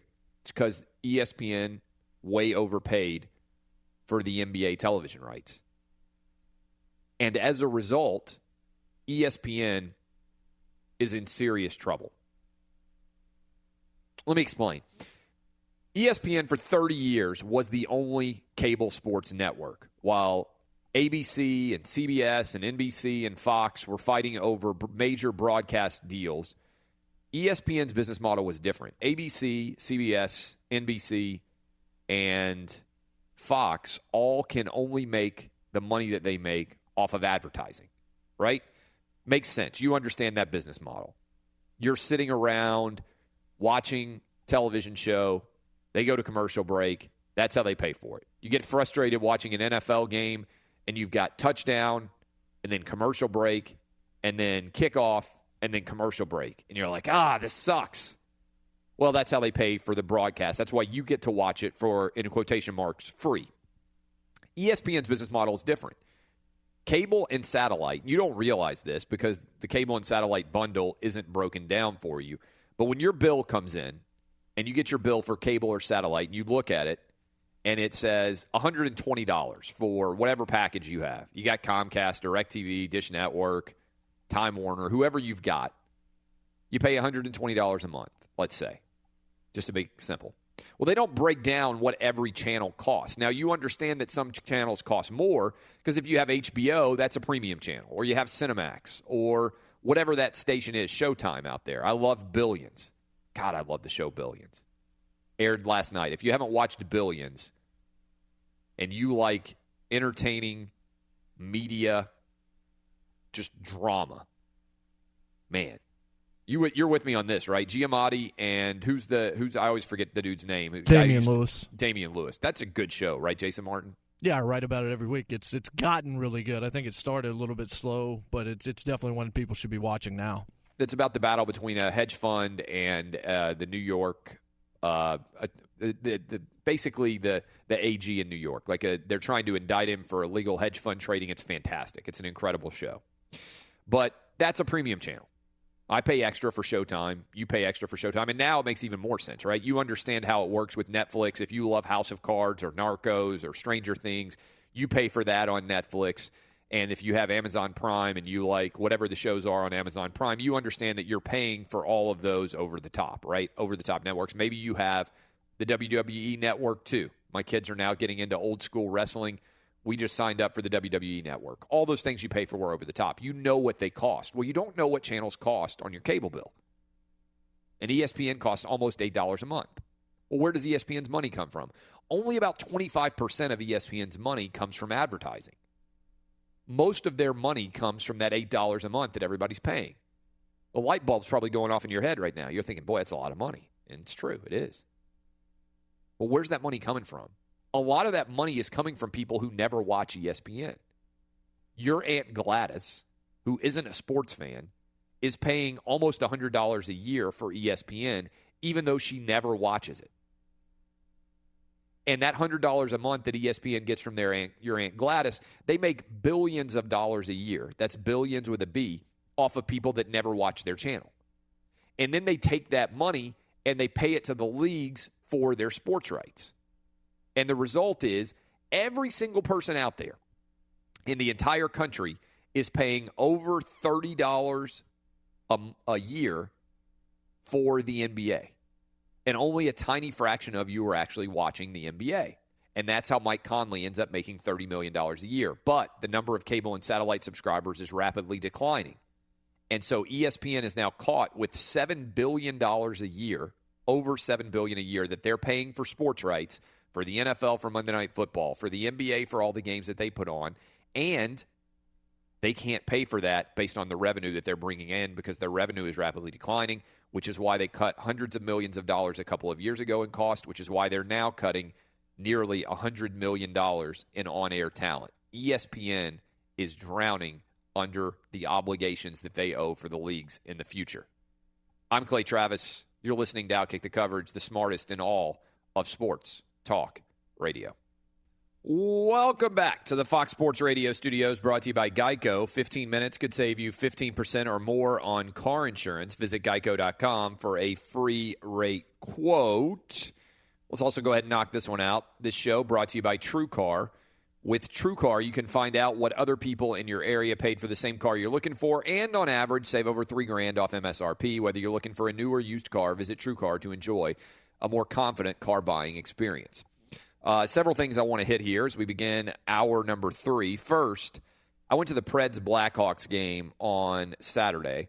I'm a big NHL fan, as you well know. I've been arguing for a long time that if you put, yeah, if you put a tiger on the ice in the NHL, it would make things so much better. And every time I go to an NHL game, I think both if you put a fat goalie, like a sumo wrestler, in the goalie, I think that would be incredible to watch. And then also tiger on the ice or alligator or any other object or animal that could injure someone. I would it would be riveting television. I don't know what the Stanley Cup final rankings ratings would do, but I bet it would be like three times as high as it's ever been before. Because you tell me right now, we've got hockey plus a tiger. And at any moment, the tiger might just attack somebody. Now, I don't know. The tiger might get cold. I don't know how his paws would be impacted by long term on the ice. I don't want to go to jail for putting a tiger on the ice, but you tell me a tiger's on the ice and at any moment it could attack a man, and I'm all in. Or that you don't know, like you think you got somebody's got a breakaway and then a tiger just out of nowhere just grabs somebody, or the tiger gets close to the goalie you tell me how hard it is to be defending the goal with a with a tiger just kind of prowling around the outside of your goal because the goalie can't move much. Everybody else can move. It, it, would be huge. You'd have to have like guys try to chase the tiger away from your goalie. But there's a whole lot of different logistics that would go into the game. And if the tiger jumps on a man, well, then you would like shock him and get him off the man. I wouldn't let him eat the man. But I'm telling you, tiger on the ice in hockey would be incredible. But my guy, so I was at the I was at this game and it ended up like being like a pretty good game. I was there with a couple of buddies, and I have a gold wedding band, and the gold wedding band is old. I'm holding it in my hand right now. It's, it was my grandfather's wedding band. So my grandfather, who was a old school, he's one of the first in a long line of University of Tennessee football players not to graduate from the University of Tennessee. Played for General Neyland back in the day. Big guy. Gra- uh, I got his wedding ring. So I wear his red wedding ring. So during the game, I've got a beer in my hand or whatever, and uh, and like probably like a lot of you out there, whether you're married, guy or girl, every now and then when you're just sitting around, like I'll play with the ring on my finger. You know, just kind of pull it around. It's like I was trying to pick somebody up. I wasn't taking my ring off, but I was sitting there beside my buddies, like just you know watching the the hockey match, and I'm just kind of pulling on my ring. Uh, none of you other guys are married, so you don't know this, but I guarantee you that there are a lot of guys out there who do the same thing. I imagine there's a lot of women too you just your rings on your finger. It's something you're sitting there, nothing else to do, wondering why there isn't a tiger on the ice during the NHL game. Uh, is a huge hockey fan like me, and so I'm sitting there, and out of nowhere, like my ring just slides off my finger, and I drop it, and I'm like, uh oh, this is a disaster. So I don't have my ring. It's it's the uh, the Blackhawks score with like one minute to go to win the game four to three, which is probably good for me because if it had gone into overtime, I don't know if we ever find the ring. And immediately, to their credit, there's like six or seven people around who are helping me look for this this ring. Everybody files out of the arena. It's amazing how quickly the arena files out after a team loses. And so I've got a bunch of different iPhones out with the with the lights on, like going around all the different plates. And this guy Thomas, who's a who's a a, a, a guy who works at the at the Preds arena, like the Cedar, he the, the, guy comes up and he's like, I, I, will never forget this. He's and the only look, I mean, my my ring is not valuable in the context of it's just a gold band. If it were just a normal band, I wouldn't have even worried about it. I would have said, okay, I've lost it. I would have still looked for it, but I wouldn't have cared because it wouldn't have had sentimental value. But this is my grandfather's ring. I don't want to lose it. And Thomas shows up, and you know how if you're going to a doctor and it's a really good doctor, and you sit down with them and they immediately say, I got this. You're covered. We got no issues you just, it's like bedside manner. You feel a lot better. Thomas gets there and he's immediately says, We'll find it. And so my buddy, I was there with a couple of buddies, and my buddy says, Wait a minute, you must have to find a lot of rings before. And he says, No, never had to look for a ring before. I was like, Well, how are you so confident you can find this ring? And he said, Because I've found a lot of phones before. Well, a phone is huge. I mean, it's kind of hard to lose a phone. I mean, granted, you can find it, but a, a, a phone is huge. But I'll be damned. We've been looking for like 10 or 15 minutes. Thomas shows up, and within 30 seconds, he finds it. So I want to give a shout out. I don't know if he listens or not. Thomas uh, at the uh, at the Preds Blackhawk game found my ring. So that was a big weekend. Big weekend of activity. Other big weekends of activity. Arian Foster said he could beat a wolf. Do you guys think that Arian Foster could beat a wolf? Because I've, I've thought about this for a long time. We used to get, and I think we got this question in the mailbag before. What is the largest animal that you could kill? Open phone lines for this 877 996 6369. Important question. What's the largest animal that you think you could kill with only your fists and or your hands as a defense mechanism? Again, I want to make this clear because somebody's going to call in and say, "Well, I'd get a club and I would hit." No, no, no. All you have is your hands. So you are in a life or death struggle with an animal. What's the largest animal you could kill with just your hands? Arian Foster says he could kill a wolf. His argument is he's 230. A wolf's probably 180, 200. He argues that he has thumbs. That's a tremendous advantage. And by the way, I invited Arian Foster, who was a subject in my 2008, my second book on Rocky Top. Arian Foster was a senior uh, in the second book that I wrote. Wrote about him a decent amount. Got to know his family. Good group of people. I've invited him to come on and talk about wolf versus man. Do you guys think? Let's go around the horn. Start with Jason Martin. Do you do you have Arian Foster or the wolf in the man versus Arian Foster fight? Man, I see Arian Foster's argument. I went through the tweets and him talking about the thumbs and it, all he could do is bite, and if he grabbed him by the neck, he couldn't bite, and it would be all over, and all of those kinds of things. I'm still taking the wolf because I just feel like Arian Foster hasn't given the wolf enough credit for being crafty and doing things he's not expecting. If he can't grab his neck, he's the one that's going to be running. It's not like the wolf is going to start running from Arian Foster. You know what was the Liam Neeson movie where he fought the wolf? Was that You know when the He the crashed Gray? in the the gra- in the airplane. the gray? The Yeah. gray. Okay, this is an Arian Foster question that total. I mean, because I am fascinated by this question. The moment that you told me Liam Neeson was fighting a wolf, I was all in on going to see that movie. I don't even get to go see movies that often, but I saw that movie preview, and when Liam Neeson is like putting like uh, the wrappings on his hands to fight the wolf, and if you remember correctly, it was a airplane that crashes in the middle of nowhere, and the wolves start stalking the men. And Liam Neeson, in the baddest Liam Neeson ass move imaginable, is using the tiny little liquor bottles that he's broken as shards to fight the wolves. And I'm telling you, that movie is is really dark, but it's a hell of a movie where the wolves are coming after the people and everything else. It's a it's a fantastic, fantastic movie. But you show me Liam Neeson fighting a wolf, I'm going to see that movie every time. So Arian Foster fighting a wolf, I would watch it every time. Tiger on the ice in an NHL game, I would watch it every time. Danny G and Robert, who you got? Arian Foster or the wolf? I got the wolf, and I don't think it's really that hard because I don't trust vegan Arian Foster.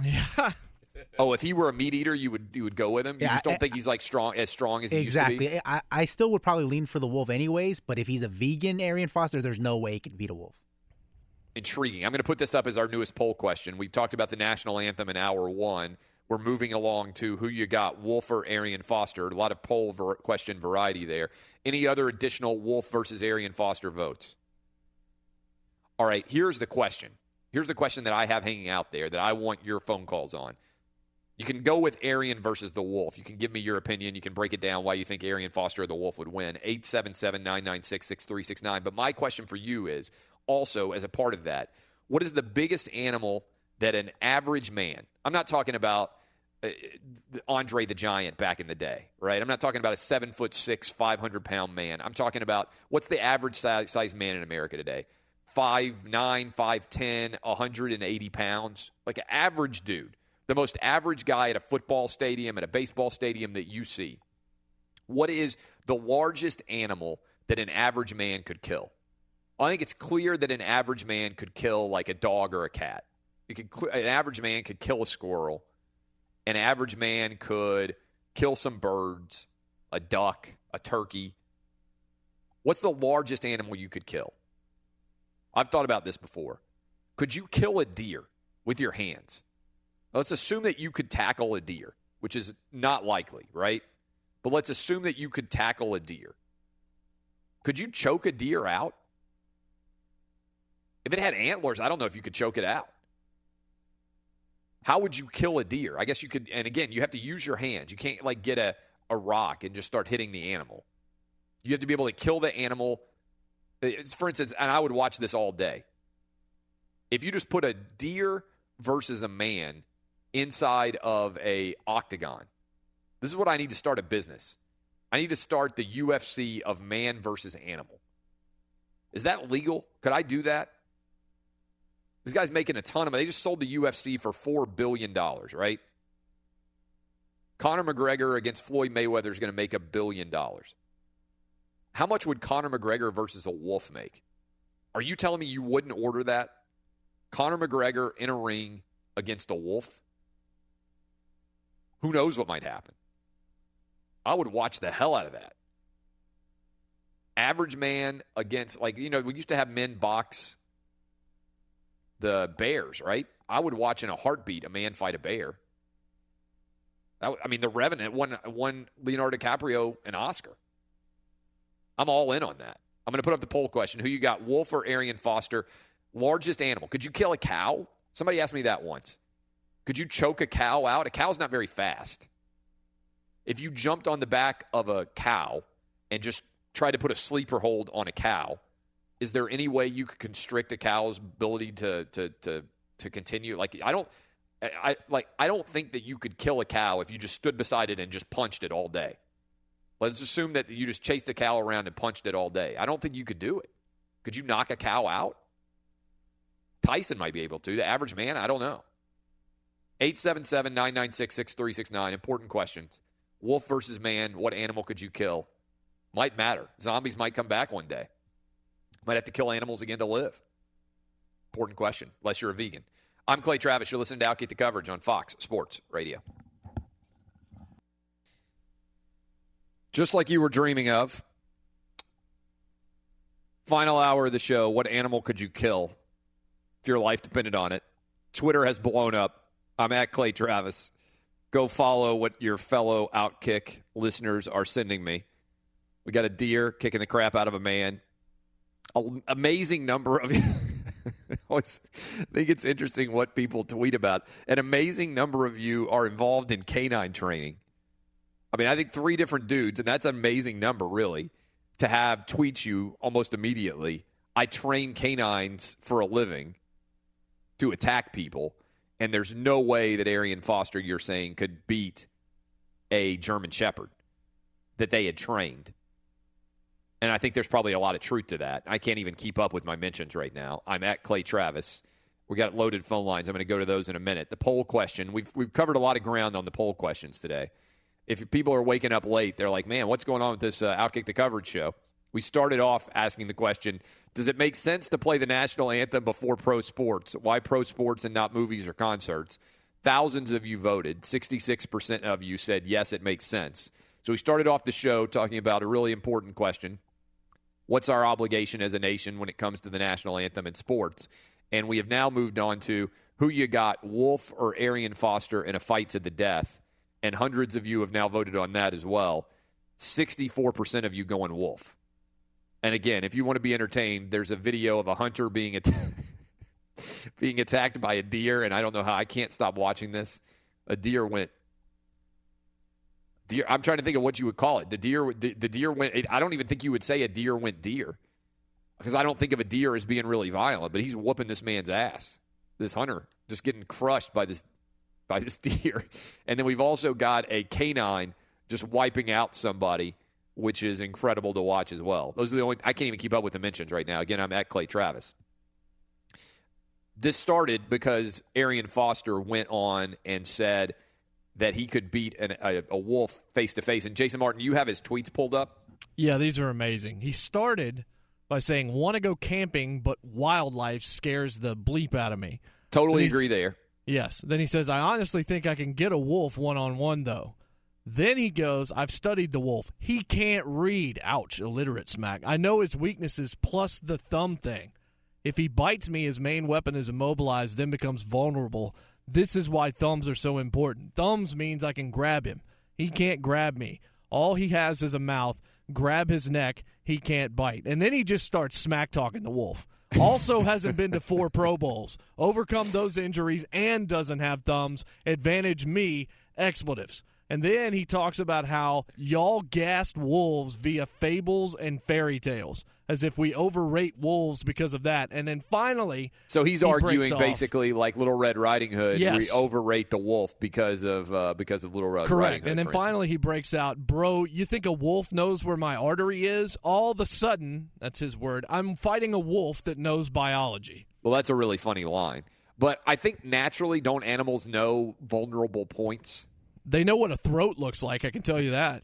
Right? I mean, I, I don't know innately what a wolf knows about biology, but I think he would recognize that a throat is a vulnerable place for a human. Right? I don't know. Yes. Well, your phone, your phone calls. Matt in Virginia. I'm asking the question what's the largest animal that you could kill? And also, you can give your verdict on Arian versus the wolf. Matt in Virginia, what's up? Well, I don't know about me personally, but I I saw that guy on that video uh, basically sucker punch a kangaroo. So I saw that video too. I love to watch people fight animals. Peter's going to be Peter's going to be outraged by the entire uh, show today. I'm probably going to get protested. Uh, but so man, so you think a kangaroo? Yeah, he went with a kangaroo. But I mean, you know, kangaroos can box, right? And that always been sort of the wives' tale about kangaroos. If wives tell t- stories about kangaroos, that I don't think box. that's a wives' tale. I think that they they have put kangaroos in boxing Yeah. gloves before and had people fight them.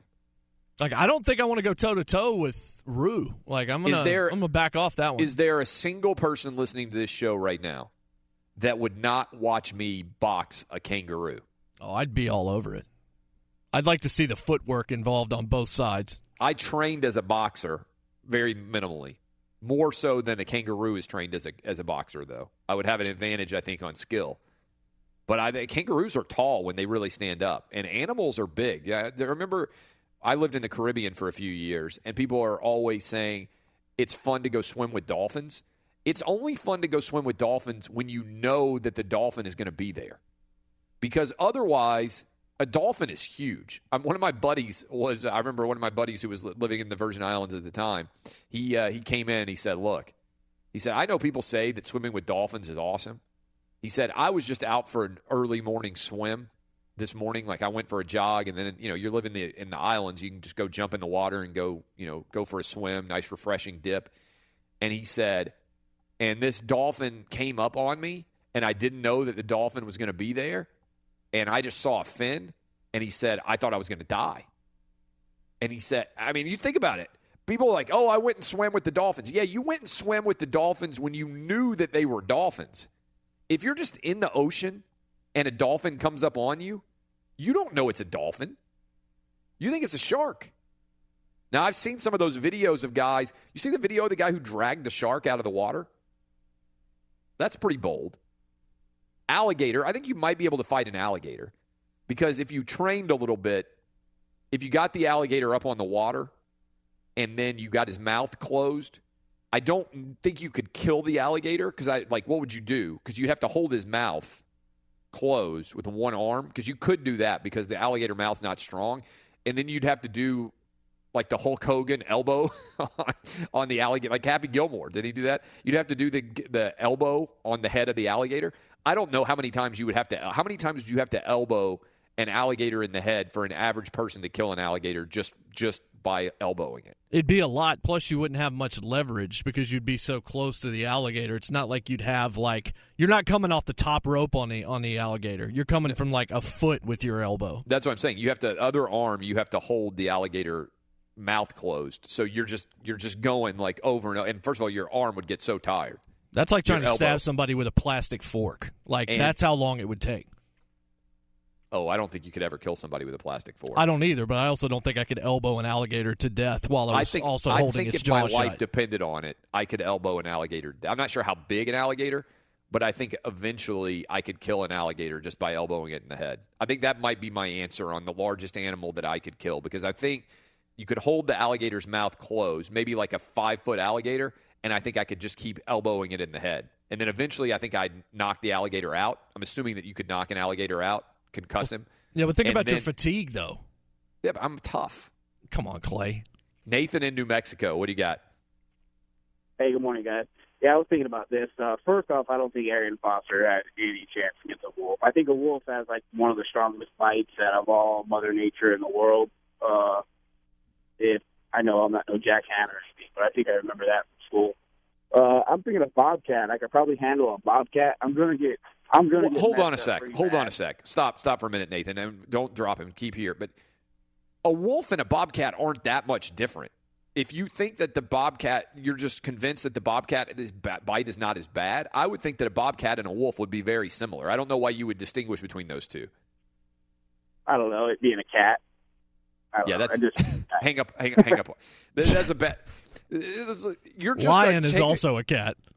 Yeah, you're also just changing your opinion of what's going to happen based on the name of the animal, which, to be honest, is animalist. That's like being a racist against animals because the bobcat is not a cat, right?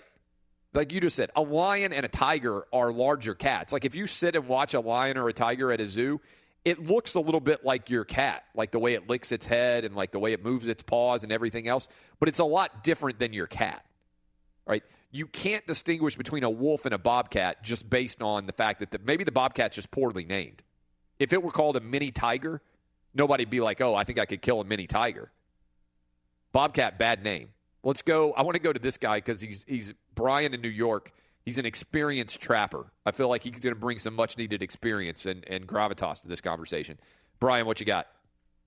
Oh yeah, um, a bobcat and a wolf. Number one, they are way different in size. Bobcats aren't very big, um, but uh, if you if this guy Arian Foster thinks he's going to kill a wolf, tell him to go open up a can of tuna fish, throw it out in the backyard, and when he when a stray cat shows up, grab a hold of that and see what happens. Animals are so strong compared to humans. It's amazing. You can't even imagine the strength that an animal would have. I bet you the average person probably couldn't even kill a raccoon with their bare hands. And I know that from experience, having to release stuff. That you get one of them sticks with the rope on the end. You have to catch something that you they shouldn't be in your trap. You have to release it. Holy crap, are animals strong? So you don't think the average person could even kill a raccoon? Pretty much no. That I mean, you ever just think about when somebody's you go to pet somebody's cat and the thing freaks out on you, scratching you. You couldn't even hang on to the average. You know, animals for their size are so strong compared to a human that it's amazing. All right, we're going to open up your phone lines again. Thanks for the call. Brian, New York, he's an experienced trapper. 877 996 6369. We're trying to figure out what the largest. I should have asked Brian if he thinks I could elbow an alligator to death. I really think I could. Hulk Hogan elbowed the alligator to death once I had him, like, kind of caught. 877 996 6369. I am Clay Travis. This is Outkick the Coverage, and let's find out what's trending now. Eminem raps like he could kill a wolf, but I think a wolf would destroy him. I saw him once. He's tiny. Welcome back to the Fox Sports Radio studios brought to you by Geico. It's easy to save 15% or more on car insurance with Geico. Go to geico.com or call 800 947 Auto. The only hard part, figuring out which way is easier. And here, this is an important PSA. One of you is going to get killed by a train, even though you heard that you shouldn't get killed by a train. If you think, and this is an actual ad, we're making money off this now. If you think a train will stop if it sees your car on the tracks, you're right. It will. About a mile after it hits you, stop. Trains can't. And I just want to say, I just want to say this. If you listen to Outkick and you get killed by a train, first of all, we need to hear about it from your family. Secondly, no excuses because I just told you if you think a train will stop if it sees your car on the tracks, you're right, it will about a mile after it hits you. Stop. Trains can't. Best ad of all time. Tons of responses rolling in on Twitter. I want to hit some of these before I go to your calls. 877 996 6369. Talking about whether or not Arian Foster could kill a wolf. Chris says, lots of farmers out there weighing in. I grew up on a farm. You're not giving animals enough credit for how much stronger they are pound for pound than humans. Yeah, but we're smarter. Got to outsmart the animal in order to kill it. Nick says Arian Foster would have the wolf in a headlock, then he would fumble it. Oh, that one's tough. Arian Foster. Uh, there are lots of re- things that I want to read out there. Uh, a lot of shots at Arian Foster. There are men out there that could take down a wolf, just not men who are made of glass. Animals are mostly muscle. A 90 pound pit bull would be too- too much to handle, or a 180 pound monkey would just pull you apart. Well, that's true. I'm not saying I could beat a monkey. So much to go to here uh, as well. Let's go to Chris in Dallas. Chris, what's up? Chris actually dropped off. Let's go to Steve in Kentucky. Steve, well, Chris was going to say giraffe, which was an incredible suggestion. Yeah, I, I, don't- I, it's probably good that he dropped off. I think that's an awful, awful suggestion because first of all, the giraffe. I, I think what I, I what he has to be thinking from the giraffe perspective is that you climb the giraffe and then just try to choke the giraffe because he has a big neck. Like that's uh, MMA fight wise. Like the giraffe has a big neck. Like Merton Hanks, all these people with big necks would be in trouble. Uh, but I don't think you could like the giraffe's neck is insanely strong. I don't think you could choke a giraffe out. All right, this is Steve in Kentucky. Steve in Kentucky, what do you think? Well, I'm gonna keep it real. I'm gonna go with a chicken, maybe a possum, or a rabbit. Uh, even a raccoon would be too tough. Raccoons are pretty tough animals. So you, you, Steve, where do you live? Are you like a, a rural guy? Like, are you a hunter? So I've had a lot of people saying that that raccoon is like they think a raccoon would beat a, a human. Yeah, yeah, I think it would. Yeah, you think a raccoon would? They're nasty. They're nasty. So you think the biggest animal that a human could kill with its bare hands is a chicken? Oh no, I'm thinking me. On, on average, think, what do you think about Steve? My idea that I could elbow uh, an alligator No, in the head no. enough times that it would die. No, no way, no way. I think so. I, I almost want to go to an alligator farm and just try to try this. I want the alligator's mouth to be taped though, but I just want to see if I could knock an alligator out if I did enough elbow slams on its head. Because I think I could. I think I got a strong elbow. think Thanks you're for the call. insane. I did 225 three times. I could definitely knock a alligator out by doing a bunch of elbows. Here's uh, the other thing. I will say this: I'm a total wuss when it comes to animals. I don't like animals. I don't trust them. I got bit by a German Shepherd when I was six. Thing just took me on. I was it was a at a friend's house. We all had we had chicken pox. We were out of school. I went out to pet the dog, Casper. It's awful bastard dog named Casper. Dog just jumped up and bit me. I had to get 50 stitches. So I'm not I'm not out here like, oh, man's best friend, stuff like that. No, I don't trust dogs. I don't trust cats. I don't have any pets. I got three kids. I got enough to keep track of there. But here's the thing. When I lived in the Virgin Islands down in the Caribbean, I was talking about the guy who went swimming, and you know, you're fine swimming with a dolphin if you know it's a dolphin, but you might think it's an, a shark. I they have this thing called tree rats down in the Virgin Islands, and that is an animal that basically does what you would expect. It's an it's a rat that lives in a tree, and that is terrifying. Like I don't do rats. I lived in Washington D.C. And Washington, D.C. had one of the worst rat problems of any city in America. You walk around Washington, D.C. after dark, and there are just rats everywhere. Rats, I mean, just big, scary rats. I am anti rat. They terrify me. So you'd be walking down the street, and the rats just take over that city. They are everywhere. So when I was in college, I was terrified of rats. I was always afraid that I was going to see a rat like one on one coming home from a bar. I don't want to go head to head with a rat at all. So we came home. This is a true story. We came home one day, and my wife was in front of me, and she walks in and she screams and she runs straight into our bedroom and shuts the door behind herself. And I've come in after her and I'm like, oh my God, is somebody robbing us? What's the story here? I look over to my right and there is a rat the size of a cat on the counter at the kitchen right there. And you don't know how big a rat is until you see a rat the size of a cat. And it was in our house. And I'm like, that rat has got to go. So I go running over to my wife and I'm like beating on the door because the only thing that separates us from the rat. And she's like, I'm not coming out until that rat's gone. I said, well, what about me? I'm out here in flip flops and shorts. She said, you got to get the rat out of the house. You got to do whatever it takes to get the rat out. So I leave the door open for a while, trying to get the rat out, standing on the couch, standing on a chair. It by the way, it wouldn't matter. That rat could just come over and knock that chair right out from underneath me. That's how big it was. Finally, I decide, you know what I'm going to do? I'm going to trap this rat. I'm going to get a box. We had moved down there, packing box. I'm going to put some food in it. And the rat's going to get in to eat the food. And then I'm going to grab the box and I'm going to run the box outside and shut the door. That's my plan. So I get the box, get some peanut butter. The rat, by the way, has since moved and he's like hiding in the corner. The last thing I want to do is go after a cornered rat the size of a cat. Just get the box. It's my brilliant plan. Wife won't come out of the bedroom. Can't do anything.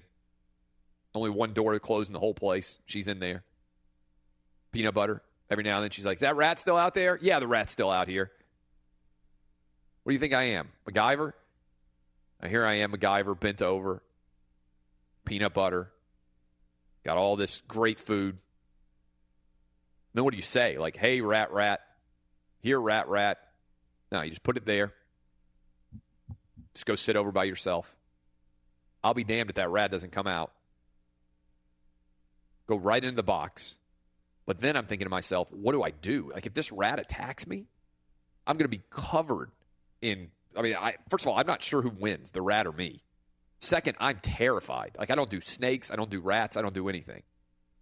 Rats in the box. Unbelievably, that plan actually worked. I was at least smarter than the rat. But then the rat's in the box, and the box is like moving with the rat inside. Well, what in the world are you going to do with a huge rat? I mean, think about how big this rat is. It's not like I had a big, you know, cage. So I decide, like, t- psych myself up, like I'm about to run on the field, like I'm an MMA fighter. Door standing wide open.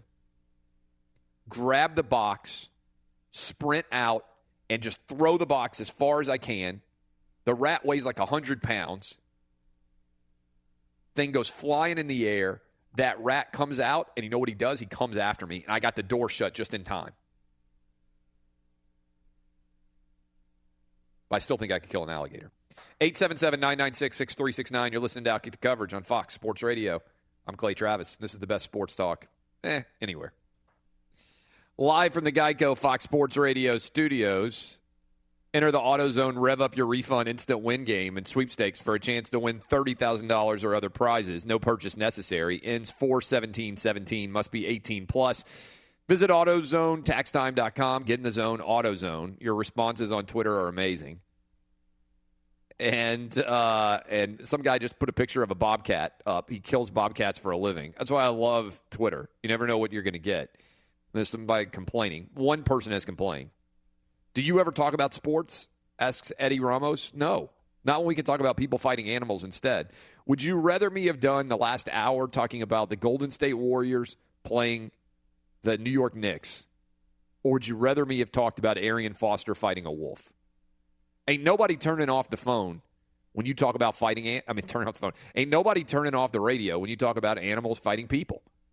A lot of people out there be like, ah, I don't really care about the Warriors versus the Knicks. I don't really care about that guy who ran a 4.22. Could Arian Foster kill a wolf? I'm not turning off the radio. Could Clay Travis elbow an alligator into submission? Nope. Answer is yes. Answer is yes. And then once I got him unconscious, I would pick him up by his tail and start hitting him into a tree. And then he would die. I'm strong. I did three reps on 225. That's how I know I can do it. Sam and Roanoke, what's up? Yes, sir. First time caller, long time listener. You got a great show. Go Vols.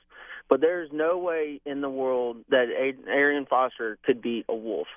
I mean, if you've ever walked a 90 pound plus dog and it sees something that it wants, it's going to get it. It's going to pull you down and it's going to go at it, even if you're a 100 pounds more than it. I mean, you got to think Larry Allen, one of the biggest, strongest players to ever play in the NFL. He wouldn't stand a chance against a 200 pound black bear. I mean, it plain and simple. It it'd catch him one time with a paw, and he'd sit there and bleed out. Good stuff. Everybody wants to see me fight the the kangaroo, and I would get into a boxing ring with a kangaroo. Only thing is, I don't know that you could teach the kangaroo not to kick. But if the kangaroo could only use his arms, if he could only bo- he could only box me, I would fight a kangaroo for charity. But you couldn't knock him down. That's the thing. Even the video of the hunter rolling up and drilling the kangaroo, the kangaroo just straight eight balls him afterwards. Just stares him down like, really? Are you that dumb? That's my thing. I don't think you could knock it off its feet. You could hit it, but the point would be I don't know that you could win the fight. So we, well, we'd have to go to judges. Yeah, it would definitely go to scorecards. Scorecards, me versus a kangaroo, and I, you know what? I would want to stack the judging crew. I would like to think the judging crew would be in favor of me over the kangaroo. I think a lot of people would be biased in favor of the kangaroo. I think people would be racist against me and want the kangaroo to win. So I don't want to stack. I want some honest judges. JD in Florida, what's up? Hey, not much. Uh, you know what I'd like to see? Uh, good topic, by the way. I want to see deer hunter mano a mano with the deer. Forget the shotgun. Forget a knife. I want to see. Oh. I want to see. I think that would be ultimate. Because I, I, I tell you what, I see these guys. They mount that that deer head on their wall like they've done something great. And reality, what you've done is you put deer urine on your shoes. You camoed up, and you basically snipered a deer at high power or with a high power rifle from long range. Uh, want to impress me? Hang up in that branch, drop down on that thing, and choke that thing out with your legs. But sit there and act like you've done something great, stupid. That's a good point. I don't think you should be able to put a deer on the wall unless you kill it man to man. I would love to see like somebody Batman out of a tree on a deer and try to choke it with its legs. That's fantastic. Alex in Cleveland, what's up? Uh, I would like to say that I could take on any slew of farm animals with good strategy and good composure. Any farm, like you think you could kill? It? By the way, your radio's on in the background. Let's drop Alex. You think Alex thinks he could kill a horse? Like you think just good composure? Oh, you got good composure. I think strategy would matter, but I don't think you could kill a, a like my theory initially. I wrote this on the anonymous mailbag on Outkick because somebody asked me this question, like, "What's the largest animal you could kill?" I thought I could kill a cow, like a grown cow, because I thought I could choke it out. And then people were like, "You're an idiot. A cow's throat is so strong that even if you were riding on the back of the cow, like trying to choke it out, sleeper hold style, there's no way you could constrict a cow's ability to to breathe, such that the cow might not even care that you're there." Yeah, please try. Like, I need to see a video of you like mounted on top of a cow trying a sleeper hold because the cow might bat an eyelash, like, or it might just look up at the person filming it. This is Like, where my lack of farm knowledge becomes becomes a, a hindrance. But I do think again, I could kill an alligator. I, I really do think not not like a twelve foot alligator, but like a, a five or six foot alligator. I think I could get him with a bunch of elbow drops to the head until he was dazed. And then I would go with the stomps, and then I would advance from the stomps to grabbing him by the tail beside a tree and just banging his head into a tree over and over again until he was dead. But not a rat. Well, the rat was. I mean, look, that was a rough rat. You don't a tree. It wasn't a rat. It was a tree rat. It was a Pixar tree rat- villain. A tree rat is a big difference between a rat and a tree rat. I mean, again, names matter. Tree rat like lives in the tree. It just dives out on people. This was this tree rat was the size of a of a, of a raccoon. It was the size of a large feline. I mean, this was. I was. I'm lucky to be alive. To be honest with you, I don't think Arian Foster would survive a wolf, but I survived the tree rat, and uh, that tree rat was terrifying. It's a rat. People walking around in D.C. know exactly what I mean. They take over the streets of D.C. I think the politicians rule D.C. That ain't true. It's the rats. They're everywhere. I'm Clay Travis. You've been listening to the best uh, show in the morning anywhere in the country here on Fox Sports Radio.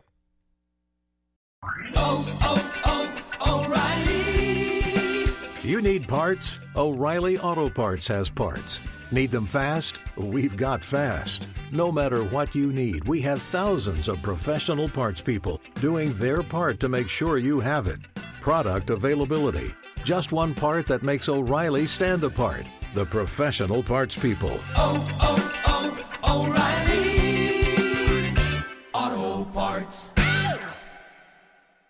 At Bet365, we don't do ordinary. We believe that every sport should be epic. Every home run, every hit, every inning, every play. From the moments that are legendary to the ones that fly under the radar. Whether it's a walk-off grand slam or a base hit to center field. Whatever the sport, whatever the moment. It's never ordinary at Bet365. 21 plus only must be present in Ohio. If you or someone you know has a gambling problem and wants help, call 1-800-GAMBLER.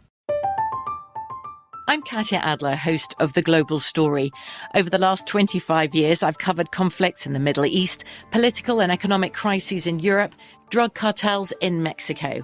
Now I'm covering the stories behind the news all over the world in conversation with those who break it. Join me Monday to Friday to find out what's happening, why, and what it all means. Follow The Global Story from the BBC wherever you listen to podcasts. Xfinity has free premium networks for everyone this month, no matter what kind of entertainment you love. Addicted to true crime? Catch killer cases and more spine-tingling shows on A&E Crime Central. Crave adventure? Explore Asian action movies on Hi-YAH. Searching for something extreme? Check out skating, snowboarding, and more on Fuel TV Plus, the global home of action sports. And find crowd-pleasing bops on iHeartRadio's Hit Nation playlist. There's new free shows and movies to love every week. Say free this week in your Xfinity voice remote.